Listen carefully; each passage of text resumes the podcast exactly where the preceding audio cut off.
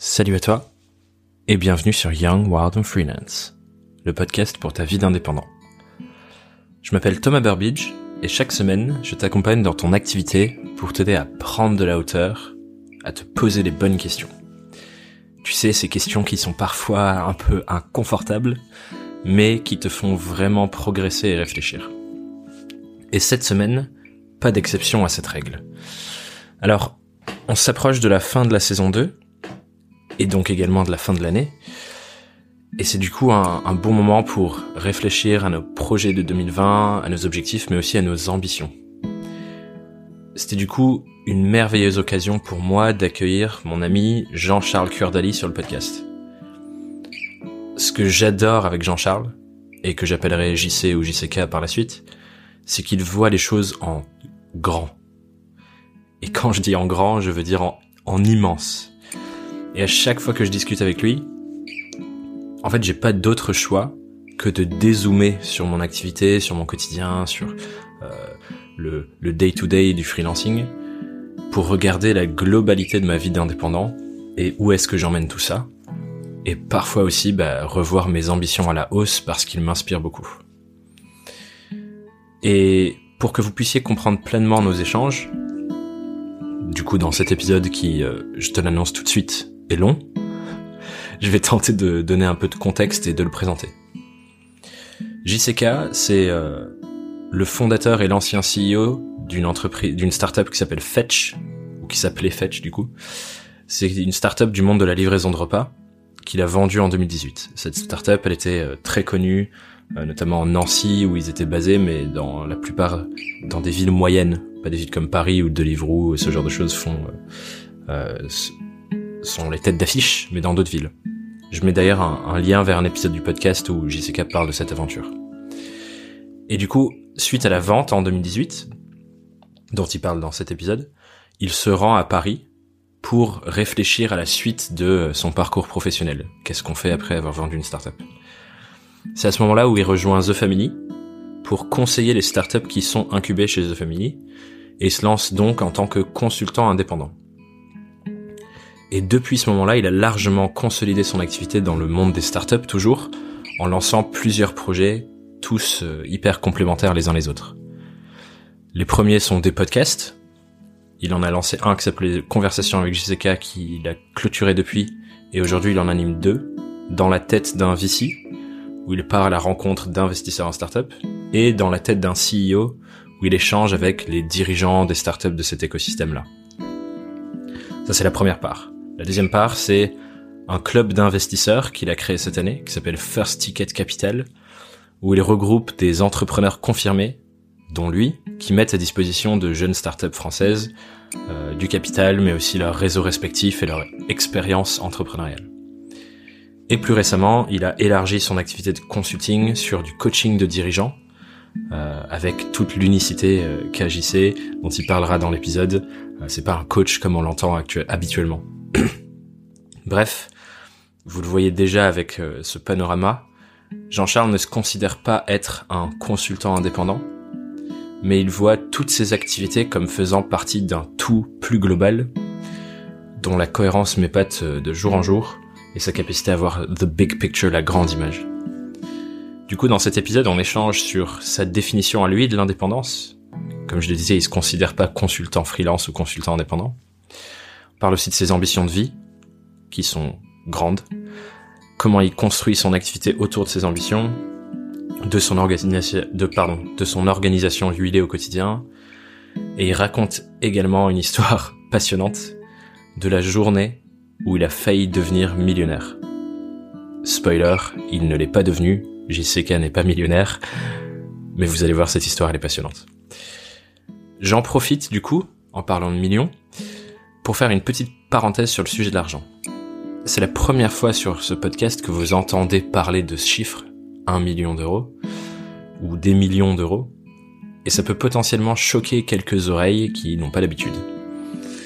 C'est normal. Déjà, rassurez-vous. Mais sachez du coup que j'ai l'intention de parler davantage du sujet de l'argent dans le futur de ce podcast, notamment parce que je pense que beaucoup trop de freelances ont un rapport à l'argent qui les bloque dans le développement de leur activité. Et du coup, j'espère que cet échange là avec euh, avec Jean-Charles sera un premier pas sur ce chemin d'une relation à l'argent qui évolue pour être davantage à votre service. Et j'insiste là-dessus, même si vous le savez, mon intention avec tout ce que je crée, et donc avec ce sujet de l'argent où on parlera forcément euh, de millions même si on n'a pas l'habitude, mais c'est réellement d'être à ton service et au service de ton activité. C'est pas pour être grandiloquent, faire genre, parler de Lamborghini, etc. Ça, ça m'intéresse pas. Ce qui m'intéresse, c'est comment on peut changer notre manière de voir l'argent, et ça passe par le fait de parler de grandes sommes parfois, pour que ça t'aide toi dans le développement de ton activité et que tu lèves des barrières mentales que tu t'es peut-être mises dans les euh, mois et années qui sont passés jusqu'à là. Bref, j'ai déjà beaucoup parlé et du coup je vais te laisser maintenant te plonger directement dans cet euh, épisode passionnant avec Jean-Charles Curdali. À tout de suite. Est-ce que je t'appelle Jean-Charles ou je t'appelle JCK Ah, c'est vraiment ça. Euh, tu peux m'appeler, euh, tu peux m'appeler Jean-Charles ou JC. Tu peux m'appeler JC ou JCK plutôt. Ok, donc JC ou JCK. Ouais, tu choisis. Très bien. Ben, bonjour JC. Bienvenue sur le podcast. Salut Thomas. c'est bizarre de t'avoir en, dans ouais, c'est drôle, hein c'est Ouais, drôle c'est bizarre. de t'écouter toi en podcast. Peut-être que t'écoutes aussi les miens. Je sais pas à quel point on est euh, régulier sur chacun de nos podcasts. sait plus qui est qui. Hein. On sait plus qui est qui effectivement. Euh, mais c'est trop cool. J'ai, j'avais hâte de faire cet épisode parce que il y a plein de choses que tu fais dans ton quotidien d'indépendant. D'ailleurs, je sais même pas si tu te considères être indépendant avec tout ce que tu fais, mais euh, il y a- Ça veut dire quoi être indépendant après? On peut faire de la philo là-dessus. c'est vrai, c'est vrai, ça pourrait être un, un long débat euh, de conversation. je cite ton ancien Ah, podcast dont on parlera sûrement dans l'épisode, mais il y a, ouais, il y a plein de choses que tu fais euh, dans ta manière de gérer ton activité, notamment ton orga, euh, sujet dont on a, on a pas mal parlé euh, à différentes reprises, où tu m'inspires pas mal. Donc je suis content qu'on puisse faire passer ce message pour les gens là aussi. Euh, mais avant qu'on rentre là-dedans, euh, tu connais la première question rituelle, c'est comment et pourquoi tu es devenu indépendant? Du coup, ça essayer de mettre des mots derrière indépendant. Euh, je, je donnais ma dé- pas ma définition, mais en tout cas, moi, quand est-ce que j'ai pensé, euh, je considère que j'ai décidé de devenir indépendant, qui est au-delà du terme de consultant, freelance ou entrepreneur. Euh, moi, en gros, c'est une histoire. euh, alors, c'est une histoire, donc je vais le raconter. Euh, J'avais 15 ans. Euh, c'était il y a longtemps. Là, j'ai 28 ans. Et en fait, j'étais en, en seconde. Mhm. Et, et en fait, j'étais assez proche. ça- C'est un, petit- un petit peu triste à dire, mais j'étais très proche de ma grand-mère qui a, qui a une grave maladie quand j'ai 15 ans et qui décède un an plus tard. Donc ça, j'ai fait l'histoire courte par rapport à ça, mais en gros, pendant cette année-là, j'ai j'ai eu une année difficile où j'ai redoublé ma seconde.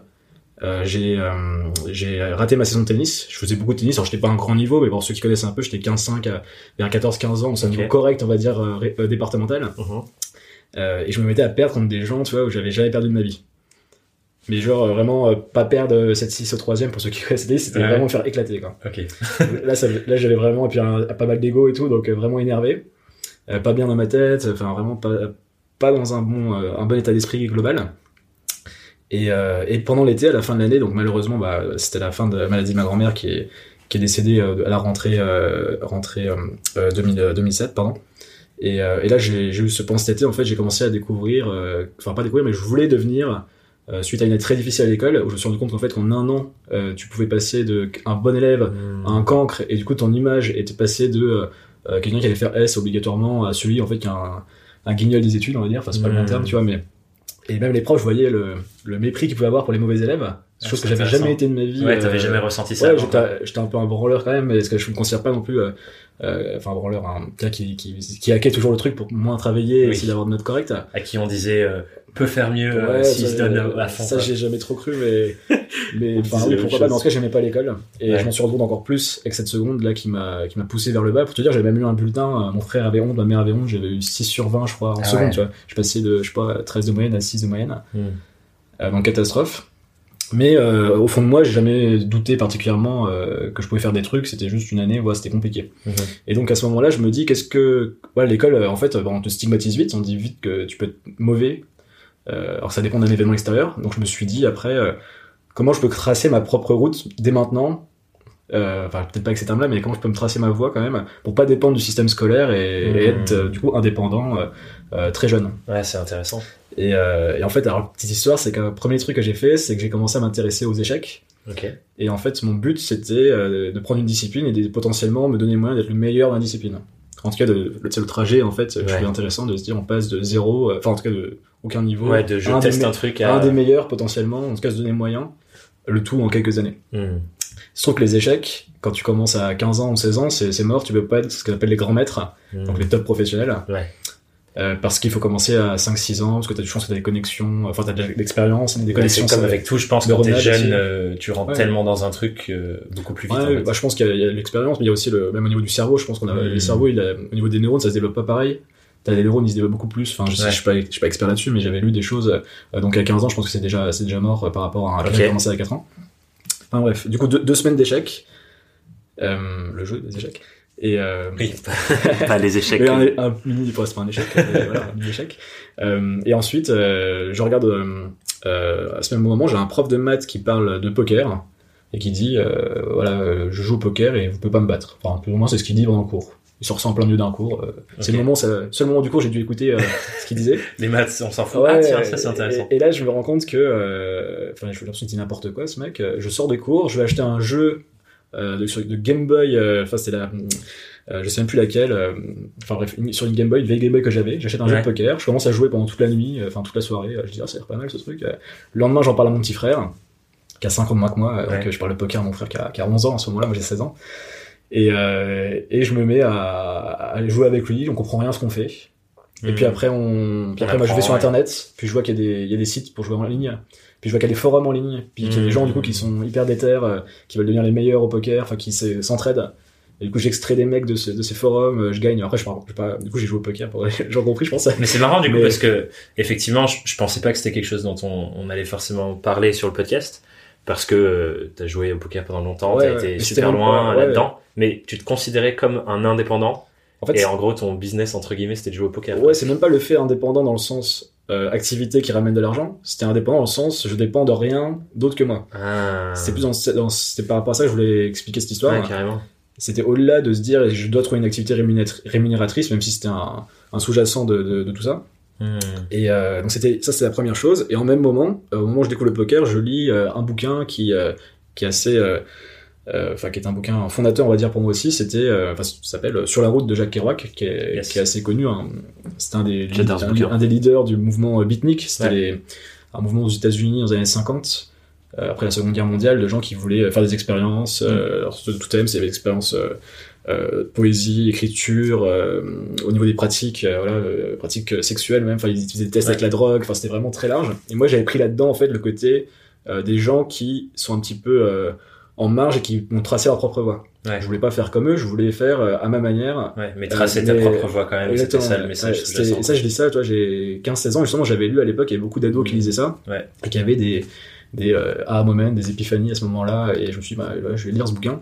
Ouais. Sans qu'à l'époque, je lisais déjà, alors je lis beaucoup plus maintenant, mais à l'époque, je lisais des, sans être un grand lecteur, je lisais peut-être entre euh, 6 et 10 livres par an, donc j'avais toujours cette, euh, cette euh, habitude de, de lire un petit peu.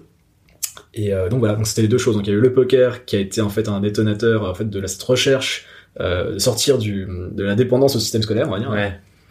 Euh, sachant que j'aimais pas l'école déjà, je le savais, et encore moins après cette seconde. Et, euh, et euh, la lecture en fait. Trop intéressant. Jacques Kerouac. C'est intéressant parce que j'ai l'impression aussi de ce que j'entends quand tu dis ne pas dépendre du système scolaire. J'ai l'impression qu'il y a aussi un message de ne pas dépendre du regard des autres. Tu parlais des professeurs par exemple qui euh, sont passés de ah bon bah c'est un, un bon élève entre guillemets à euh, Ouais, un élève qu'on méprise parce qu'il qu'il il donne aucun effort. Ouais. J'ai l'impression que ça c'est aussi quelque chose de dont quand on devient indépendant, il y a un grand chemin qu'on doit faire sur se défaire du regard des autres, notamment nos proches par exemple qui nous disent euh, ouais qu'est-ce que tu fais Euh, genre va trouver un job euh, c'est pas un vrai métier j'ai vu Ouais. quelqu'un qui mettait ce post récemment euh, je sais plus si c'est sur LinkedIn ou quelque chose mais quelqu'un qui disait que dans sa famille il disait encore va te trouver un vrai métier parce qu'elle était freelance la Ah, imagine ma mère, euh, quand elle sait que je joue au poker à 16-17 ans, qui a, qui a- qui a jamais vraiment su au final les sommes que j'ai que j'ai pu gagner, parce que je- j'en parlais pas forcément. Mais elle a bien vu que je, voilà, que j'avais des retraits d'argent, euh, parce qu'elle avait une procuration sur mon compte en banque à l'époque. Et, euh, et, après, qu'il fait, mon et, fils et après, je, voilà, est-ce qu'il dit euh, quelque chose? Enfin, je sais pas ce qu'il fait, mais ça doit être louche un peu. Et, euh, et après, entrepreneur. Donc là, tu lui pitches que tu es entrepreneur, et puis après, tu veux Mm. monter d'autres choses. Bah, maintenant, on en reparlera, mais les fonds d'investissement, des trucs, enfin, c'est complètement nébuleux pour, euh, Mm. voilà, pour ma mère qui est pas du tout dans, cette- dans- enfin personne de toute façon euh, n'est prêt à avoir que ses, en- ses enfants soient joueurs de poker ou entrepreneurs je pense Ouais. Parce que du coup, après cette, toute cette période poker, est-ce que c'est juste après ça où tu te dis, bon, je reviens dans plus la voie entrepreneuriale et tu montes, du coup, t'as as monté une startup? Ouais. Que depuis t'as revendu. Euh, ouais, bah, c'était en gros le jeu au poker jusque 2012-2013, Ouais. de manière sérieuse. Euh, et je m'intéresse à l'entrepreneuriat en fait. Il se trouve, alors, pour l'histoire, j'ai fait, des- j'en parle rarement. Je pourrais me dire, j'ai quand même fait des études, même si je le dis jamais, parce que personne me le demande. et ça me va très bien. Et en fait, j'ai raté deux ans de fac, euh, où, c'est les années où je jouais le plus au poker, où ça se passait bien pour moi, et où j'avais pas du tout envie d'être en cours en fait. Ouais. Donc j'allais pas, je faisais des soirées. c'était des belles années. Euh, pas forcément, enfin des belles années. Je vais nuancer quand même parce que j'étais pas forcément, euh, j'avais quand même besoin de plus. Le poker m'apportait pas tout ce que je voulais. Euh, c'était une belle soupape, mais je voyais que j'étais pas forcément, c'est pas vraiment j'étais plus heureux non plus. même s'il y avait des soirées, mais les soirées souvent c'est un peu une fuite aussi. Ouais. Les gens qui, on voit souvent les, c'est où sont les gens les plus malheureux, souvent ils sont en boîte de nuit. J'ai une théorie comme ça, pas, pas tous, mais il y en a pas mal. Ouais, c'est intéressant. Voilà, souvent on rencontre des gens qui se mettent à chialer en plein milieu de la nuit parce que la- l'alcool révèle aussi Oh. certaines. Enfin, ceux qui ont l'alcool triste, en tout cas. Enfin, là, je divague un petit peu, mais en tout cas, j'ai vu souvent des gens se mettre à chialer en plein milieu de la nuit. Et je pense qu'il y a un lien quand même entre une perte, euh, enfin, une recherche de sens, une perte d'identité. Enfin, une- ouais, ils sont perdus, ces gens-là, en fait, et ils se retrouvent, du coup, dans un endroit où ils peuvent Ouais. euh, essayer de se- s'extraire un petit peu de leur réalité. Donc Et- t'avais pas envie de trop rester que dans le poker à jouer toute la Ouais, nuit. ouais, euh, donc, ça, euh, donc voilà, je me retrouve à, donc pour répondre à ta question, parce que je pars trop dans mes délires, pas. euh, je me retrouve à, à faire donc, deux années de fac, et après ma mère me dit, il faut faire des vraies études, enfin des vraies études, il faut au moins que tu passes une année dans ta vie, enfin j'ai j'ai redoublé mes années, hein, je les avais Ouais. pas. hein. Euh, il faut que tu arrives à un moment à, à valider des études. Donc là je m'inscris à un BTS, à la- en fin août, je m'inscris à un BTS dans un lycée privé, en comptabilité, euh, chose que je n'ai jamais aimé et que j'ai pas plus aimé après avoir fait mon BTS. Enfin voilà, les gens sauront, j'ai fait un BTS de compta, euh, j'en ai, j'ai jamais fait de compta dans mes boîtes, euh, enfin voilà, c'est c'est très, très. Intéressant. Très intéressant. Heureusement, j'ai des gens qui m'aident euh, Ouais, sur ces sujets. Je pense qu'on est Merci. nombreux à se dire heureusement qu'il y a des gens qui nous aident sur ce sujet. Heureusement qu'il y a des comptables. Ouais. Personne ne veut l'être, mais il y en a quand même qui le font. Ils sont là, quelque part. Merci à eux. Dédicace aux comptables là. Et, euh, et donc, euh, je me retrouve donc à faire ce BTS. C'est une catastrophe. Je vais pas en cours. Je passe du temps au cinéma. Enfin, je, je suis un peu le cancre de la classe. Mhm. Bon, le camp qui est, qui est successful quand même au poker, donc ça les gens savent pas forcément Ouais. euh, à ce moment-là. C'est pareil, comme pareil un un peu cancre, double double vie un peu, genre le Ouais, gars qui joue bien au poker et puis en même temps d'un autre côté qui est au fond de la classe et qui fout rien et Ouais. qui vient de temps en temps en cours et qui a des 6 sur 20 tout le temps euh, en compta quoi. Et les gens comprennent pas qu'est-ce qu'il fait là. Mhm. Et il fait rigoler des fois un peu parce que j'ai rien à faire, donc je, je parle un peu aux gens quoi. Ça c'était ma vie à ce moment-là. Et, euh, et je me retrouve à, à, donc à, faire un stage et pendant mon stage, euh, des stages assez longs euh, où je pistonnais complètement parce que je ne cherche pas, j'étais voilà, vraiment le cancre jusqu'au bout au niveau des études, euh, pistonné et je pouvais faire ce que je voulais pendant le stage et du coup je passe mes journées sur euh, sur les forums, notamment les forums de poker. Et là je tombe sur euh, un blog euh, qui est le blog d'Olivier Roland euh, où il faisait des résumés de livres. Euh, des livres pour changer de vie, je crois, le nom du blog, qui existe toujours. À l'époque, ils faisaient un challenge, un an, enfin un livre par semaine pendant un an et un résumé chaque semaine. Mhm. Et il était complètement fan de, euh, il est toujours, je pense, de Tim Ferriss et Ouais. la, la semaine de 4 heures dont on parlait énormément. euh, voilà, à cette époque, on en parle toujours, mais vraiment beaucoup en 2012-2013. Ouais. Et en fait, c'était mon ma première euh, excursion, on va dire, du côté de l'entrepreneuriat, développement personnel. Premier livre que je lis, du coup, la semaine de 4 heures. Je m'intéresse un peu au blogging Mhm. via Olivier Roland. Je, je pars pas là-dedans parce que ça, ça m'a- ça m'attirait pas non plus euh, outre mesure. Par contre, après, je, dé- je fais le lien entre ce que j'avais vu The Social Network en 2010, donc la startup avec Facebook, Yes. et euh, des, des articles que je lis. Et je me dis après, ah, c'est rigolo, en fait, euh, je peux faire la même chose qu'au poker, je peux repartir de zéro, avec euh, zéro et moyen, monter et dans- potentiellement monter à la plus grosse boîte du monde. Euh, en peu de temps. Enfin, une des plus grosses boîtes, en tout cas, qui, est sur- qui prend un marché mondial en, Ouais. en 7-10 ans. Là, je veux dire, c'est excellent, en fait. intellectuellement, ça va être, ça va être puissant, ça. Euh, et c'est comme ça, c'est pour ça que je suis parti, en fait, tout simplement, à, à faire des startups. Ah, c'est drôle. Ouais, ouais, c'est ça la vraie histoire. euh. Ok, parce que du coup, en fait, euh, ce qui t'a attiré là-dedans, et c'est potentiellement ce qui t'attire peut-être à chaque fois, même dans les projets d'aujourd'hui, c'est il y a un truc que je maîtrise pas, que je connais pas.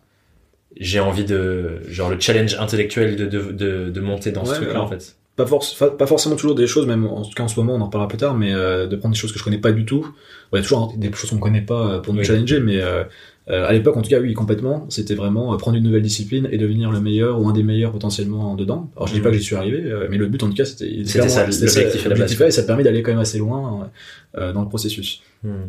Et, euh, et donc euh, j'ai monté ça et en fait euh, donc il y avait cette envie de- d'entreprendre dans les startups et en fait j'ai monté un premier projet j'ai essayé de créer un, à l'époque un, un Slack on va dire euh, enfin ce qui Slack n'existait pas ou vous démarrez à peine et je voulais faire à peu près la même chose je connaissais, personne connaissait Slack à cette époque parce que j'utilisais beaucoup Skype au poker Ouais. et je voulais faire un, un Slack voilà donc euh, en fait j'ai fait un truc un peu d'opportunisme au début Mhm. euh, et je voulais faire ma une boîte absolument mais, je- mais c'est pas une bonne manière de faire une boîte. Euh, Ouais. Et après, du coup, j'ai fait une autre boîte qui s'appelle Fetch. du coup, Ouais. Et je mettrai un lien vers un, un épisode de podcast où t'en parles. voilà, on en parle Davantage beaucoup sur de Fetch, Fetch, j'en ai parlé beaucoup de podcasts même. Donc, tu Bah, je mettrai un lien et on va faire un saut chronologique. Voilà. Ça, dure, ça, ça dure 4 ans, voilà, tac. Et on arrive en 2018 où du coup tu vends la cette boîte. Ouais, alors c'est un peu plus compliqué que ça en rapide en gros. Donc la boîte elle monte quand même, bah, enfin en rapide elle, elle est montée assez vite. On était, on est monté à Nancy, elle était assez connue localement, commençait à se faire connaître nationalement. Et, euh, et on a des problèmes à un moment voilà, dans notre croissance assez folle qui nous oblige à un moment à trouver un, un repreneur. Ouais. Et en deux temps en fait, la première fois on rate notre première vente. On est vraiment en galère et finalement on trouve un vendeur, euh, enfin un repreneur euh, au buzzer pour ceux qui, qui aiment bien le basket on va dire, enfin dernier moment quoi. et, euh, et donc c'était une, une expérience très difficile. On pouvait me faire tout un truc. Il y a c'est beaucoup de choses difficiles à cette époque à gérer. Je sais, je sais pas beaucoup de monde de faire ce qu'on a, ce qu'on a dû faire à la fin. Euh, mais euh, et donc voilà, donc on a vendu. Donc, euh, peu, peu, enfin voilà, parce que pour dire aux gens, c'est pas une grosse vente, Ouais. donc euh, j'en suis pas sorti millionnaire. J'ai fait être millionnaire euh, À la euh, première. à la première sortie. Mais ça a pas marché. C'était vendu et ça a été overrule par. euh, Enfin bref, c'est une longue histoire. J'ai écrit un article sur ça en ce moment. euh, Ok, euh, je te pourrais le par- ce sera publié quand je Ouais. pense quand le podcast sortira. carrément. Euh, donc voilà, donc euh, failli être racheté. Donc euh, psychologiquement prêt entre guillemets à se dire on est on est millionnaire. Finalement on l'est pas. On vend la boîte genre dix fois moins cher euh, trois semaines après. Hmm. Et après qu'est-ce qui se passe? Ouais. Ouais. Et c'est là du coup le moment où euh, tu entre guillemets redeviens, même si tu, du coup par rapport à ta définition d'être indépendant, peut-être que quand t'étais quand t'étais CEO de cette boîte, est-ce que tu te considérais encore indépendant dans le sens je dépends de personne ou pas? En fait c'est le moment où t'es le plus dé... enfin le- Ouais. en tout cas il y a le plus de gens qui dépendent de toi. Oui. Ça c'est une chose. Et tu dépends aussi beaucoup de gens parce que de, de la même manière que les employés dépendent de toi, tu dépends de tes employés. Hmm. Tu dépends enfin ouais, le coupé, tu dépends des investisseurs, enfin de plein de gens. Donc c'était pas la période euh, Où tu te jugeais le plus être indépendant quoi. où j'étais le plus indépendant, mais j'avais beaucoup de plaisir à voilà euh, sur la progression que je pouvais avoir grâce à la boîte, la progression que la boîte pouvait avoir, Ouais. le kiff de la croissance. Et du coup, j'étais vraiment en cette optique à l'époque de la startup vraiment qui veut grossir, grossir, grossir, grossir, euh, pour des raisons de challenge intellectuel surtout. Ouais. Et du coup, ce qui se passe après ça, je veux bien savoir aussi comment t'arrives à la prochaine étape qui Ouais. est t'arrives à Paris Ouais. Et tu conseilles des startups dans, tu rejoins The Family et tu Ouais, conseilles des ouais. startups dans le cadre de The Family. Comment Ouais. c'est arrivé cette opportunité-là En fait, quand tu vends ta boîte, alors moi c'était pas cher, donc c'était pas long. T'as une phase de transition avec le, le vendeur, enfin l'acheteur. Moi, ça a duré euh, deux mois, deux mois et demi. Et donc pendant ces deux mois et deux mois et demi, j'avais des journées soit très intensives, soit pas du tout intensives. Très chill, euh, et du coup j'avais beaucoup de temps pour réfléchir. Mhm. Et, euh, et donc l'une des premières décisions, ça a été, bah, viens à Paris déjà parce que c'était déjà un choix. J'avais le choix entre rester, aller, à- enfin aller où je voulais. En fait, j'avais pas d'attache particulière, donc euh, j'avais hésité entre Paris et Londres. Mhm. Et je suis, allé- j'ai décidé très vite de venir à Paris parce que euh, parce que j'avais commencé à constituer un réseau parce que je passais quand même un peu de temps à Paris avec euh, avec ma boîte. Et donc le choix le premier a été le choix de la ville. Et après, je savais pas forcément ce que je voulais faire. Je savais pas si je voulais rejoindre une startup, si je voulais. euh, Refaire un projet. Ouais, j'étais un peu paumé parce qu'en fait, je me sais, pas- je sais pas du tout à ce moment-là ma valeur sur le marché entre guillemets de Ouais. l'emploi, quelque chose que j'ai jamais été employé au final. Ouais. Euh, j'ai vite été rassuré en ayant beaucoup de propositions sans rien demander, euh, avec des- sommes que je trouvais indécentes. Euh, euh, voilà, mon salaire qui était multiplié des fois par 10 par rapport à ce que j'avais dans Fetch, tu vois. Donc Ah ouais. parce que je me payais très peu aussi dans Fetch. Ça, ça aide à multiplier par 10 le salaire. Oui. C'est clair. Je ne payais pas 10 000 euros, donc je sais pas. Tu vois ce que je mais, euh, mais ouais, donc ça c'était un, ça c'était important, ça m'a rassuré sur euh, cette peur que j'ai en fait, parce que euh, moi j'aime bien l'indépendance parce que c'est aussi une envie de liberté. Ouais. Sont liés, indépendance, Ouais, liberté. clairement. Et du coup, moi, ma peur c'était de de me vendre au diable entre guillemets. Donc, de- de- Mm. enfin, bon, j'ai rien contre les employés, et il faut des employés, mais moi j'arrive, j'arrive pas à être employé. Ouais. J'ai testé deux semaines d'ailleurs en arrivant à C'était Paris. pas ton aspiration Ouais, en fait. j'ai parce que du coup j'ai rencontré 50 euh, en arrivant à Paris j'ai rencontré 50 60 boîtes il y en a plein qui ont voulu me recruter heureusement enfin ça faisait ça fait plaisir même pour l'ego c'est sympa mais ça m'intéressait pas j'ai quand même testé dans une ONG pendant deux semaines et j'avais rien contre l'ONG ni contre les personnes dedans mais c'était juste ça n'allait pas au bout de trois jours quatre jours je me suis dit Mm. en fait euh, ça, ça C'est pas pour moi quoi. et pourtant j'étais très bien payé et tout enfin c'était j'avais j'avais négocié des conditions que je voulais euh, en heure en en, en enfin je pouvais travailler en remote je pouvais faire tout ce que je voulais et pourtant j'ai l'impression d'être bah j'étais employé C'était pas là quoi. ouais, j'étais pas bien quoi Et du coup, cette euh, l'opportunité de devenir part-time director chez The Family et conseiller leur startup, ouais. c'est une opportunité qu'on t'a présentée ou t'es allé la chercher? Bah, en fait, j'avais des très bons rapports parce que Fetch, ma boîte euh, donc, précédente, était à The Family. Ok. Donc, je les connaissais depuis D'accord, donc tu les 2016 connaissais déjà. euh, personnellement et depuis moi 2014 euh, via leurs vidéos. Moi, j'avais une relation. Alors, moi, je leur donne beaucoup déjà dans mon processus un peu d'apprentissage entrepreneurial euh, via leur contenu notamment et leurs conseils. Et en fait, bah, ils suivaient quand même pas mal la boîte. et, et donc ils ont vu ce qui, nous- qui- ce qui, ce qui est arrivé, la vente au rabais, etc. Et du coup, j'avais proposé euh, as a family, éventuellement, bah, discuter si on pouvait avoir un, quelque Ouais, chose d'intelligent peut ensemble. quoi, ouais. Et ils m'ont dit, bah écoute, euh, euh, nous, ce qu'on peut faire, c'est t'aider à, voilà, à passer cette étape où, euh, où on veut pas forcément que tu retrouves, euh, enfin, tu veux pas que tu deviennes employé, donc on va, Ouais. te- on va te soutenir financièrement.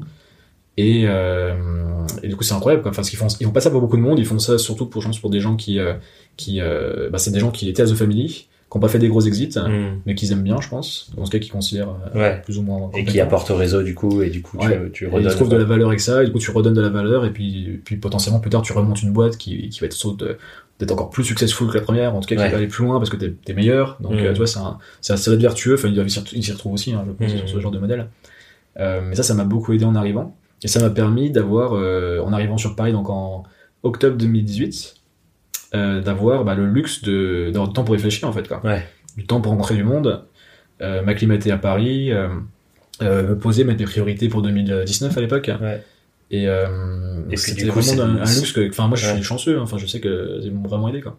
Puis c'est un peu le premier pas où tu, te- tu redeviens vraiment indépendant dans le sens où tu as une activité indépendante. Ouais. Même si tu es rattaché à The Family, en vrai, c'est comme Ouais, si tu leur vendais une prestation. Ouais, une presta, bah, c'était du freelancing, donc, Ouais, euh, voilà.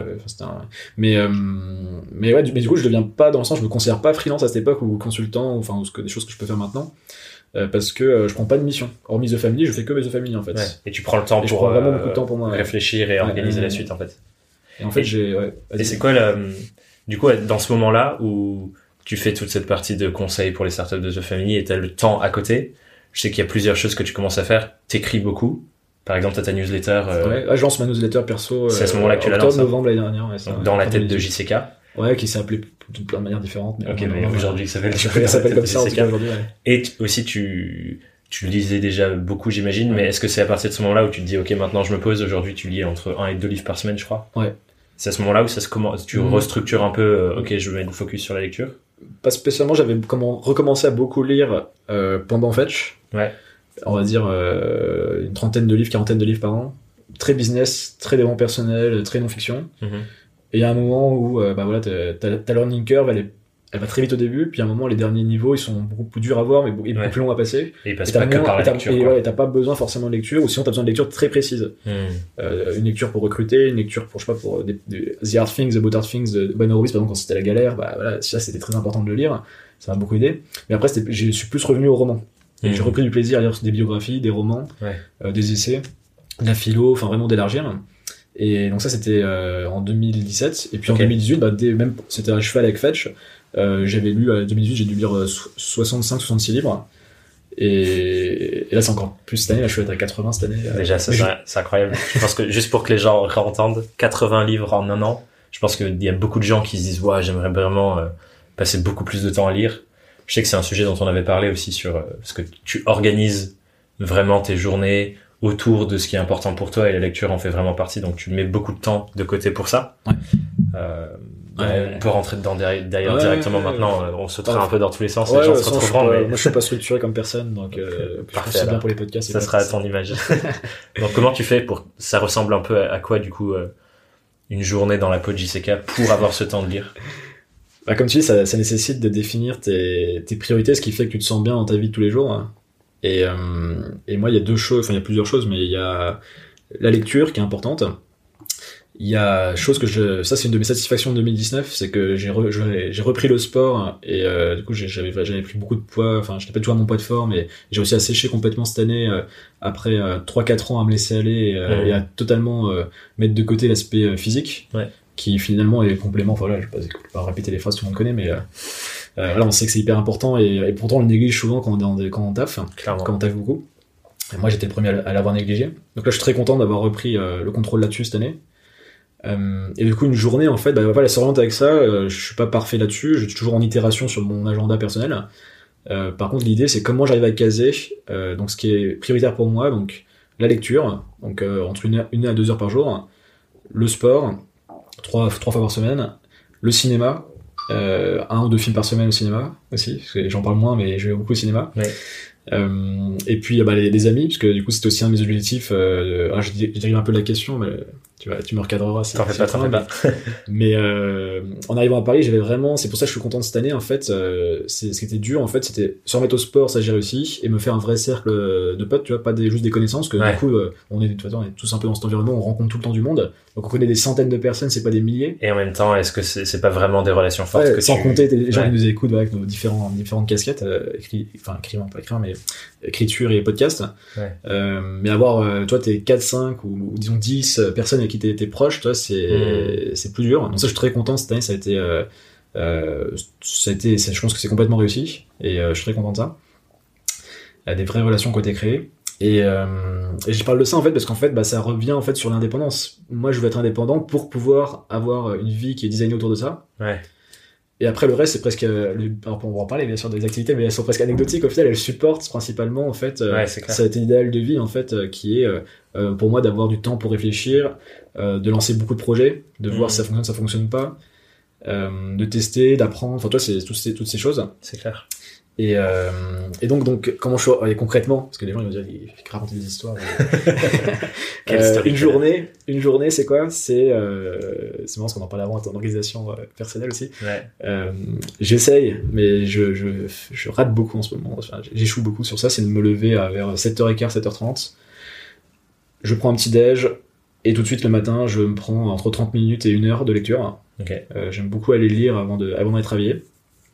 Après le matin, j'ai un, un gros blog de 3-4 heures. J'ai vu que tu avais à peu près la même chose sur le deep Mm. work. Donc, euh, et le deep work pour moi, c'est zéro meeting, zéro call.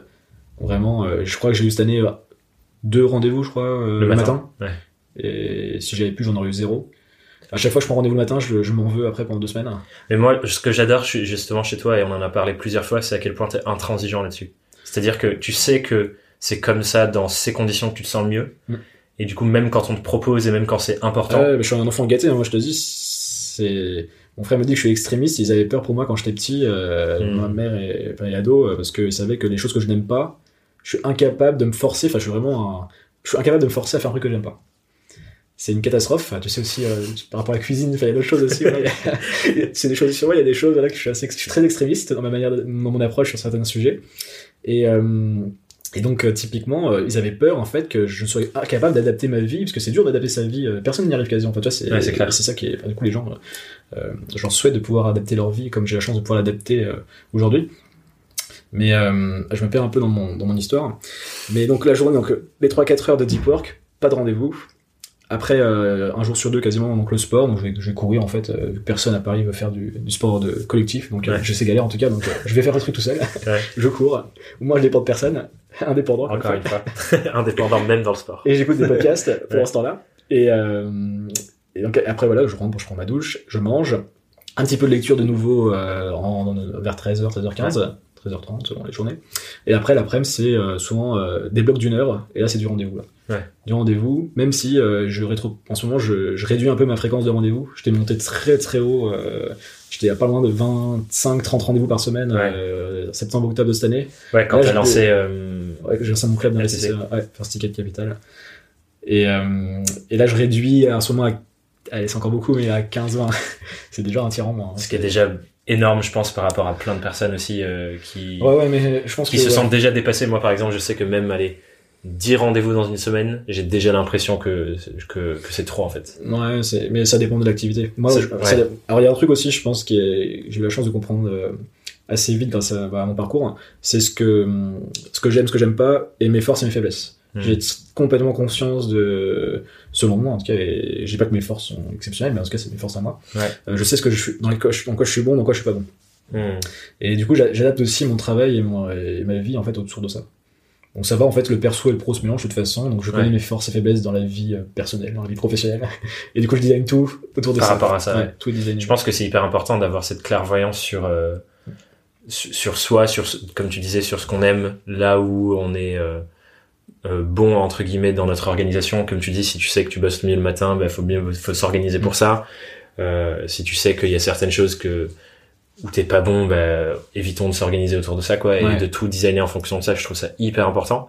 Mais je pense que c'est difficile d'avoir ce niveau de clairvoyance parce que on nous apprend pas à être dans cette phase d'observation de soi, je pense.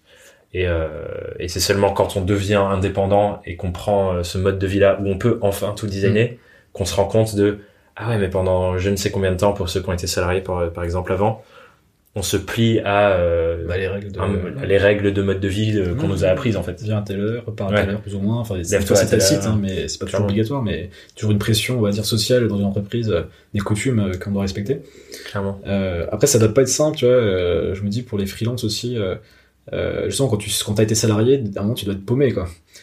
Moi, j'ai eu la chance, en fait, c'est que j'ai jamais été employé, Ouais. donc j'ai pas Donc, ce... T'es pas euh, formaté entre guillemets Ah, comme ça. France, été, très mauvais quand j'étais joueur de poker. Justement, sans, je pars parler de poker, mais j'étais très mauvais en organisation. Je pense que j'aurais pu gagner beaucoup, beaucoup, beaucoup plus d'argent, même si c'était pas le, la- le but premier. mais Ouais. C'était quand même, un- voilà, c'était quand même, un- pas cracher dessus non plus. Euh, en étant organisé, j'ai des amis, je pense, qui étaient moins bons que moi, qui ont gagné beaucoup plus d'argent, Hmm. parce que ils ont commencé plus tard le poker. Moi, j'avais 16 ans, 17 ans. Ils ont commencé à 22, 23 ans, et ils, ont, ils étaient structurés, ils en ont fait un business. Ouais. Moi, j'en ai pas fait un business. J'en ai fait un hobby euh, qui gagnait, qui faisait gagner- bien vivre. Ouais. C'était pas un travail euh, à cette époque pour moi, dans ma tête. Euh, après entrepreneuriat, pareil, au début, catastrophique. Entrepreneuriat, quand je commence ma, ma première et, ma- et au début de ma deuxième boîte, euh, nul, nul, nul, quoi. Elle Ouais. est vraiment euh, bordélique. J'avais écrit un article d'étudiant euh, bordélique entrepreneur organisé parce que j'avais, j'avais un an à comprendre comment m'organiser. Donc voilà, c'est pour dire aussi aux gens que ça vient pas non plus. C'est pas, Ouais, c'est clair, c'est inné, pas- hein, ça passe souvent par des grosses, grosses problématiques perso. Bien sûr, et c'est pas des. Je crois que c'est Alexis qui en parlait récemment, qui dit euh, l'organisation, c'est pas des hacks. On est tout le temps en train de chercher genre Ouais, l'outil hein. qui va enfin nous permettre Ouais, ouais. d'organi- d'être organisé, alors que ça existe pas en fait. C'est juste euh, apprendre à se connaître soi, tester assez de choses pour Mm. trouver son mode d'organisation à soi. Complètement. Et je pense qu'effectivement, comme tu dis, ça, ça prend, euh, ça prend du Mm. temps en fait. Mais ouais, mais le plus dur du coup, comme tu disais, c'est avoir le recul. Euh, et donc, euh, bah, en fait, comment tu fais si, si on continue sur ce sujet, c'est de. En fait, moi, j'ai déjà de la chance, c'est que les matins, comme je te disais, je, je prends pas de rendez-vous. Donc en fait, je suis souvent, j'ai pas apprécié, mais je suis aussi, mais je suis dans des cafés le matin. Ouais. Je travaille pas de chez moi, j'ai un réseau de cafés, on va dire, euh, que j'aime bien de dans mon quartier. Un écosystème de Voilà, j'ai mes X cafés, voilà, je, je dirais pas lesquels, je tourne les matins. Ouais. On peut me croiser dans, dans mon, dans mon quartier qui est pas très loin du tien.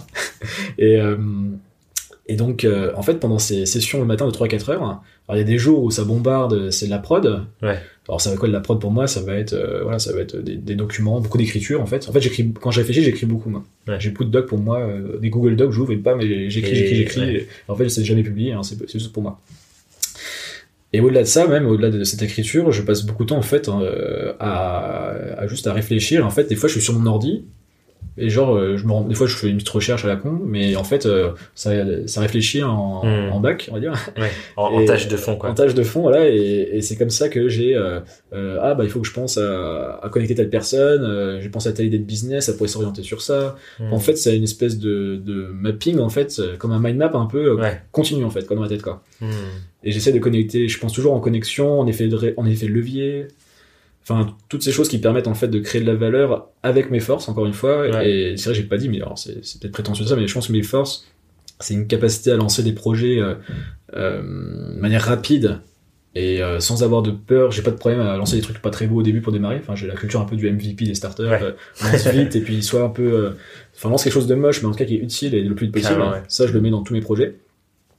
Euh, capacité comme à créer des marques aussi. Euh, J'aime bien aussi quand même. Je suis pas un expert. Tu vois, je suis pas, j'ai pas de hard skills. Tu vois, euh, euh, comme tu as peut-être. euh, euh, Dans la réflexion, dans la, ouais, dans la réflexion et puis même dans la, dans la, la production après, peut-être même, tu vois, de design, je sais pas designer, je sais pas, Ouais. enfin, moi je sais rien faire de mes mains, entre guillemets, tu vois, je, je vais sur Canva et je galère avec comme, comme ça, moi, quand je dois faire des designs, et après j'ai la chance, il y a des designers bien compétents qui m'aident. Et, euh, et donc, donc voilà, donc il y a ça, il y a capacité à m'entourer, à recruter des gens, euh, avoir un côté un peu leader, je pense, dans les projets, à, Ouais. à inspirer un peu les gens pour, euh, pour qu'on avance dans la bonne direction. Ouais. Et, euh, et à savoir aussi euh, une qualité, je pense, bah, justement, parce que dans le quoi je suis pas bon. Et donc là, il y a une liste qui est beaucoup plus longue. On l'a tous, mais on n'en parle pas ouais, forcément. on en parle pas. cette Non, mais moi, liste. voilà, pas bon. euh, en skills, voilà, je suis jamais le meilleur parce que j'ai jamais eu envie d'être le meilleur dans un. Dans, j'ai jamais voulu me générer, enfin, être spécialiste dans quelque chose. Euh, je suis pas bon en tout ce qui est. J'ai une phobie, mais comme plein de gens, ça c'est bidon de dire phobie administrative, mais moi je l'ai de manière euh, ex- extrême. Euh, euh, je suis pas bon pour, je suis pas le meilleur en exécution. C'est-à-dire que je vais être très bon en exécution, je peux être correct, voire bon en exécution quand le projet me, me, me dépasse, comme, comme Fetch par exemple a pu l'être. Ouais. Par exemple, je- voilà, j'avais capacité à signer des restaurants, à éclater des, des roadmaps de- d'exécution parce que j'étais à fond sur mon truc. Ouais. Euh, par contre, euh, dès lors que qu'il n'y a pas cette, ce, ce grand projet au-dessus, euh, je deviens je pense plutôt bon quand même. Mais mais il y a des gens que je connais qui sont exceptionnels, qui mettent vraiment la, la pile là-dessus, quoi. Et, Ouais. et c'est indéniable. Donc voilà, donc savoir les forces et les faiblesses. Ce que je trouve intéressant dans ce que tu me dis là par rapport à la réflexion en tâche de fond, et c'est quelque chose que j'observe pas mal dans tout ce que tu fais, c'est que tu as cette capacité à voir vraiment la big picture, genre euh, l'image entière de... Et encore une fois, ça revient à ce truc de designer ta, ta vie en fait. Au-delà de ton activité qui aujourd'hui est plutôt euh, du consulting, que ce soit pour des startups ou, ou des dirigeants, tu fais plein d'autres choses autour de ça, Mm. euh, que ce soit les deux podcasts que tu as, qui sont genre les nouveaux podcasts, parce que tu en avais un avant, Conversation avec JCK, maintenant tu en as deux dans la tête d'un VC, dans la tête d'un CEO, mais que ce soit ça, euh, les investissements en startup que tu fais avec First, First Ticket Capital, ou ton activité de conseil, en fait, tu as une, une hauteur et une supra-cohérence sur tout ce que tu fais. Est-ce que quand tu dis tout ça, ça fait un peu. euh, Ça fait beaucoup. Bah, après, je pense que tu, tu t'en parleras mieux que moi dans, dans comment c'est cohérent. Et, mais moi, je le vois de l'extérieur. Moi, je vois à quel point c'est cohérent. Alors que, euh, et, et vision globale, en fait. Tu te dis pas, je suis euh, consultant indépendant et tout ce que je fais, c'est euh, générer des clients en conseil et vendre et délivrer de la prestation. T'as dézoomé, en fait, et ça, c'est une petite partie de ton activité. Mm. Ce que je pense qui est difficile pour beaucoup d'indépendants de faire cet effet dézoom, en fait. Et ça, quand tu parles de ta réflexion en peu de tâche de fond, mind mapping, je comprends que c'est le fait de faire ça. En tout cas, j'ai l'impression que c'est le fait de faire ça qui t'aide à, à voir euh, la grande carte ouais. de tout, en fait. Alors après, tu vois, je, le problème des gens comme ça, euh, là où faut, faut mettre l'accent quand même, c'est que il faut avoir quand même un petit peu le côté aussi exécution à un moment. Oui. tu vois, c'est parce que y a, Clairement. tu vois, je veux pas non plus, euh, et parfois je peux l'être un peu, euh, même si je pense que je suis quand même capable d'exécuter. Il faut quand même avoir le moment, voilà, c'est bien de faire de la strat et de faire des grands plans sur la comète. À un moment, faut délivrer et, Ouais. et que ce soit concret. Et du coup, c'est l'équilibre en fait entre les deux. Ouais. Mais, mais c'est vrai que comme tu dis, il faut toujours se garder le temps d'avoir euh, cette, ces- cette, euh, cet espace de réflexion, on va dire, que tu peux te créer. Donc ça peut être pour les gens qui qui n'ont pas forcément le temps la semaine parce qu'ils sont employés euh, ou freelance mais ils font beaucoup de prod. Bah c'est par exemple, moi j'ai une autre chose que je rajoute en plus, c'est le week-end. Hmm. Euh, tous les dimanches, je me prends deux heures où j'écris euh, de manière manuscrite. Sachant que alors, j'écris de manière euh, complètement horrible. Je sais pas écrire avec un stylo. Je, crois- je pense que je vais être gaucher, mais on m'a forcé à écrire la main droite. C'est ma, théorie. euh, ouais. Je devais être gaucher et ça, je sais pas écrire. Est-ce que je suis gaucher au tennis, tu vois, par exemple Alors peut-être que si j'étais peut-être droitier au tennis, j'aurais pu être professionnel au tennis, peut-être. Peut-être. Ah, je sais pas. je- à tester. Oh, à tester. Théorie à explorer. Euh, à moi, à moi de tester tout ça. Mais, euh, mais ouais, du coup, tous les dimanches, je prends deux heures, euh, et Sunday Reflection, tu vois, j'appelle ça. Mm. Et, et j'écris. Et j'écris. Alors, ça peut être c'est des trucs très perso, des trucs pro, et, et, des, et je trouve des idées en plus de business ou de, enfin, en tout cas, des choses à faire Ouais. pendant cette écriture, mais c'est même pas le but. Hein. C'est comme le journal, c'est des journaux un peu. Ouais, perso, ouais, de réflexion. quoi. Les journaux perso, pardon. C'est un peu comme euh, les, les pages. euh, euh, plus le nom, comment, le- comment on appelle ça Genre euh, l'écriture par réflexe entre. enfin, Ouais, enfin, on voit Bon, je sais plus, mais On trois pages le- le matin de réflexion et on trouvera le nom euh, par la le suite. journaling. Et, euh, et ça, en fait, bah, rien que ça, tu vois, si les gens prenaient deux heures tous les week-ends pour réfléchir un peu à leur vie et à, Ouais, et à leur- eh ben, je pense qu'ils auraient une, une hauteur, comme tu disais, qui est, qui est, voilà, qui, Qui est différente, quoi. serait différente et ils prendraient, ils prendraient des décisions euh, plus à moyen et long terme. Hmm. Que sur du court terme, de il faut que je- je trouve un client pour le mois prochain, sinon je Ouais. paye pas tu sais, ça, c'est le, cette capacité que je pense avoir euh, de, aussi que j'ai, de comprendre le long terme, c'est le poker qui me l'a donné.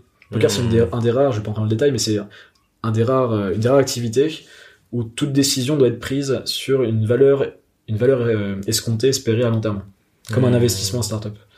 Et donc ça m'aide beaucoup le poker pour investir en startup, mais ça m'aide aussi beaucoup à projeter ma vie à, à moyen et long terme et de, faire- de prendre des décisions qui ont un- des effets composés à long terme, qui ont des, bah, qui ont en tout cas une espérance positive à long terme, et quelquefois au détriment du court terme. Hmm. Mais si tu sais que ça va avoir des effets positifs à long terme, Ouais. c'est plutôt smart de le faire. Ouais, carrément. Bah, c'est ça. très stratégique en fait comme réflexion euh, plutôt que. Mais en même temps, je dis ça et en ce moment, je réfléchis beaucoup aussi à optimiser mon court terme, Ouais. tout en projetant un long terme intéressant. Enfin, là, j'essaye le, le, de tout avoir quand même. Ouais, le- le beurre, l'argent du beurre, et- et Pour l'instant, ça va là sur les derniers mois. Ah, c'est cool. Et euh, du coup, ça m'intéresse de savoir avec toute la diversité d'activités que tu fais, qui sont de manière générale hyper cohérentes dans un secteur donné, comment tu te présentes euh, à quelqu'un qui ne te connaît pas du tout? Comment tu te présenterais euh, pour parler hein. de tout ça? Aujourd'hui, si je devais dire, je suis Jean-Charles Curdali et je suis ça, en une phrase par exemple, tu veux dire. Pas forcément je suis ça, mais euh, ouais, si tu rencontres quelqu'un et tu dis effectivement salut, je m'appelle Ouais, c'est compliqué, ça fait un peu la Khaleesi dans Game of Thrones, tu vois, t'as genre 15 000 titres. Ah, je vais j'espère pas finir comme elle, mais pas spoiler. Mais... Oui. mais euh, mais donc euh, ouais c'est compliqué enfin, et en plus je trouve ça hyper réducteur on est étiqueté moi j'essaie de combattre euh, Ouais, aussi ce côté un peu euh, tu vois d'accord. comme si t'avais une ligne tu vois que tu devais suivre Ouais, moi, je me présente jamais en disant je il suis. y a une exemple. corde t'es obligé de suivre la corde et puis en fait bah tu fais un truc du coup j'ai fait ça donc maintenant je vais faire ça maintenant je vais faire ça maintenant je vais faire ça et tu vois moi par exemple moi je suis très passionné de, de cinéma et de, littérature et je m'exclus pas de, de vriller complètement un moment en tout cas d'une Ouais. manière intelligente vers ces industries en conseil et pourquoi pas même en production euh, plus tard Ah, Euh, c'est intéressant. euh, J'aime le sport, je, veux- je veux racheter une, enfin, je, veux dire, je, veux- je veux racheter une équipe de foot ou de, et, de, et de basket euh, dans ma vie. Ah, tu m'avais tué quand tu avais dit ça. Non mais c'est une réalité, bah, c'est des objectifs que j'ai, Ouais. euh, ça me fait kiffer, et c'est des industries que j'aime, mais je veux avoir un, un impact, c'est un mais en tout cas je veux mettre, ma, mettre du temps dedans. Ouais. Et, et tout, tout ce que je construis, j'essaie d'être intelligent entre faire grossir mon activité par rapport à les skills que je peux développer, développer ma singularité toujours, hein, Mm. et en même temps, comme tu dis, plus grande, euh, plus grande vision, comment je peux rattraper euh, certaines industries qui m'intéressent où je suis pas du tout dedans aujourd'hui. Aujourd'hui, Ouais. je connais pas un producteur de Mais cinéma. commencer à faire des pas vers ça en fait. Voilà, mais voilà, dans 2020, notamment 2021, ça sera Oh. le début de début de T'as sorti- d'immersion. Ouais. T'as sorti un, un contenu sur euh, tes plans pour 2020 ou pas encore? J'ai l'impression que t'avais dit que tu préparais ça. euh, Ouais, bah, j'ai le mien en tout cas, euh, mais j'ai pas publié, enfin j'ai pas rien publié encore. T'as rien publié encore. Ok. On peut parler de 2020, c'est le... je sais pas si c'est Bon, le sujet, mais Ouais, ouais, on, pourra venir dessus ou alors euh, j'imagine que si les gens veulent savoir, il faut Voilà, qu'ils s'abonnent à dans la tête, abonnez-vous. Voilà. dans la tête de JCK. Exactement. Et du coup, ce que j'ai quand même à cœur que les gens comprennent un peu tout ce que tu fais, parce que c'est hyper intéressant quand même. Ton activité, entre guillemets, rémunératrice première, c'est euh, le conseil.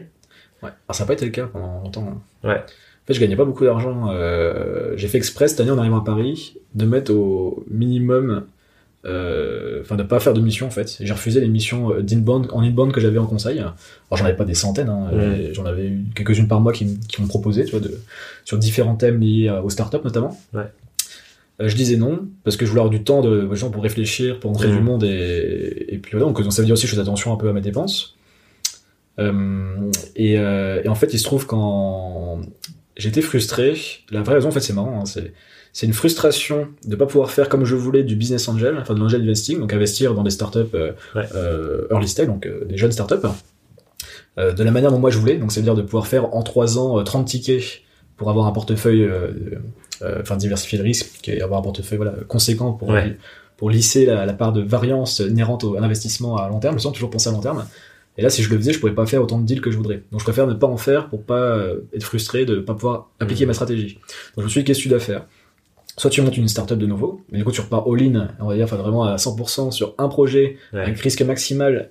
Et au final, ok, c'est peut-être le moyen le plus, le plus évident par rapport à tes compétences euh, pour gagner, je sais pas, demain euh, 100 millions ou, même 10 millions ou 20 millions, j'en sais rien Sur une grosse vente, sur une par vente exemple. dans 5-10 ans, Ouais. peut-être, mais en même temps, il y a beaucoup de risques. Et au final, j'ai déjà eu ce que je voulais avec Fetch, ce qui était la progression que m'apportait une startup. Alors, j'ai pas été jusqu'au moment où j'ai où j'ai pu la vendre 100 millions et j'ai fait euh, 15 pays, etc. Mais j'ai vu beaucoup de choses avec Fetch. J'ai eu la chance. En fait, c'est une boîte qui était très chiante à gérer, très Mm. pour plein de raisons. Donc ça t'a fait fait- croître Ouais, sur des sujets. l'histoire de la boîte a fait qu'on a eu énormément de, de belles choses rapides qui nous ont entraîné du coup des plein de problématiques et dans l'autre sens des grosses problématiques, enfin des, gros- des grosses crises qui nous ont entraîné aussi à apprendre, apprendre, enfin obligé à apprendre beaucoup de choses. Ouais. Donc j'ai l'impression que c'était une école euh, incroyable Mm. et du coup j'ai eu ce que je voulais aujourd'hui en tout cas en 2000, 2019.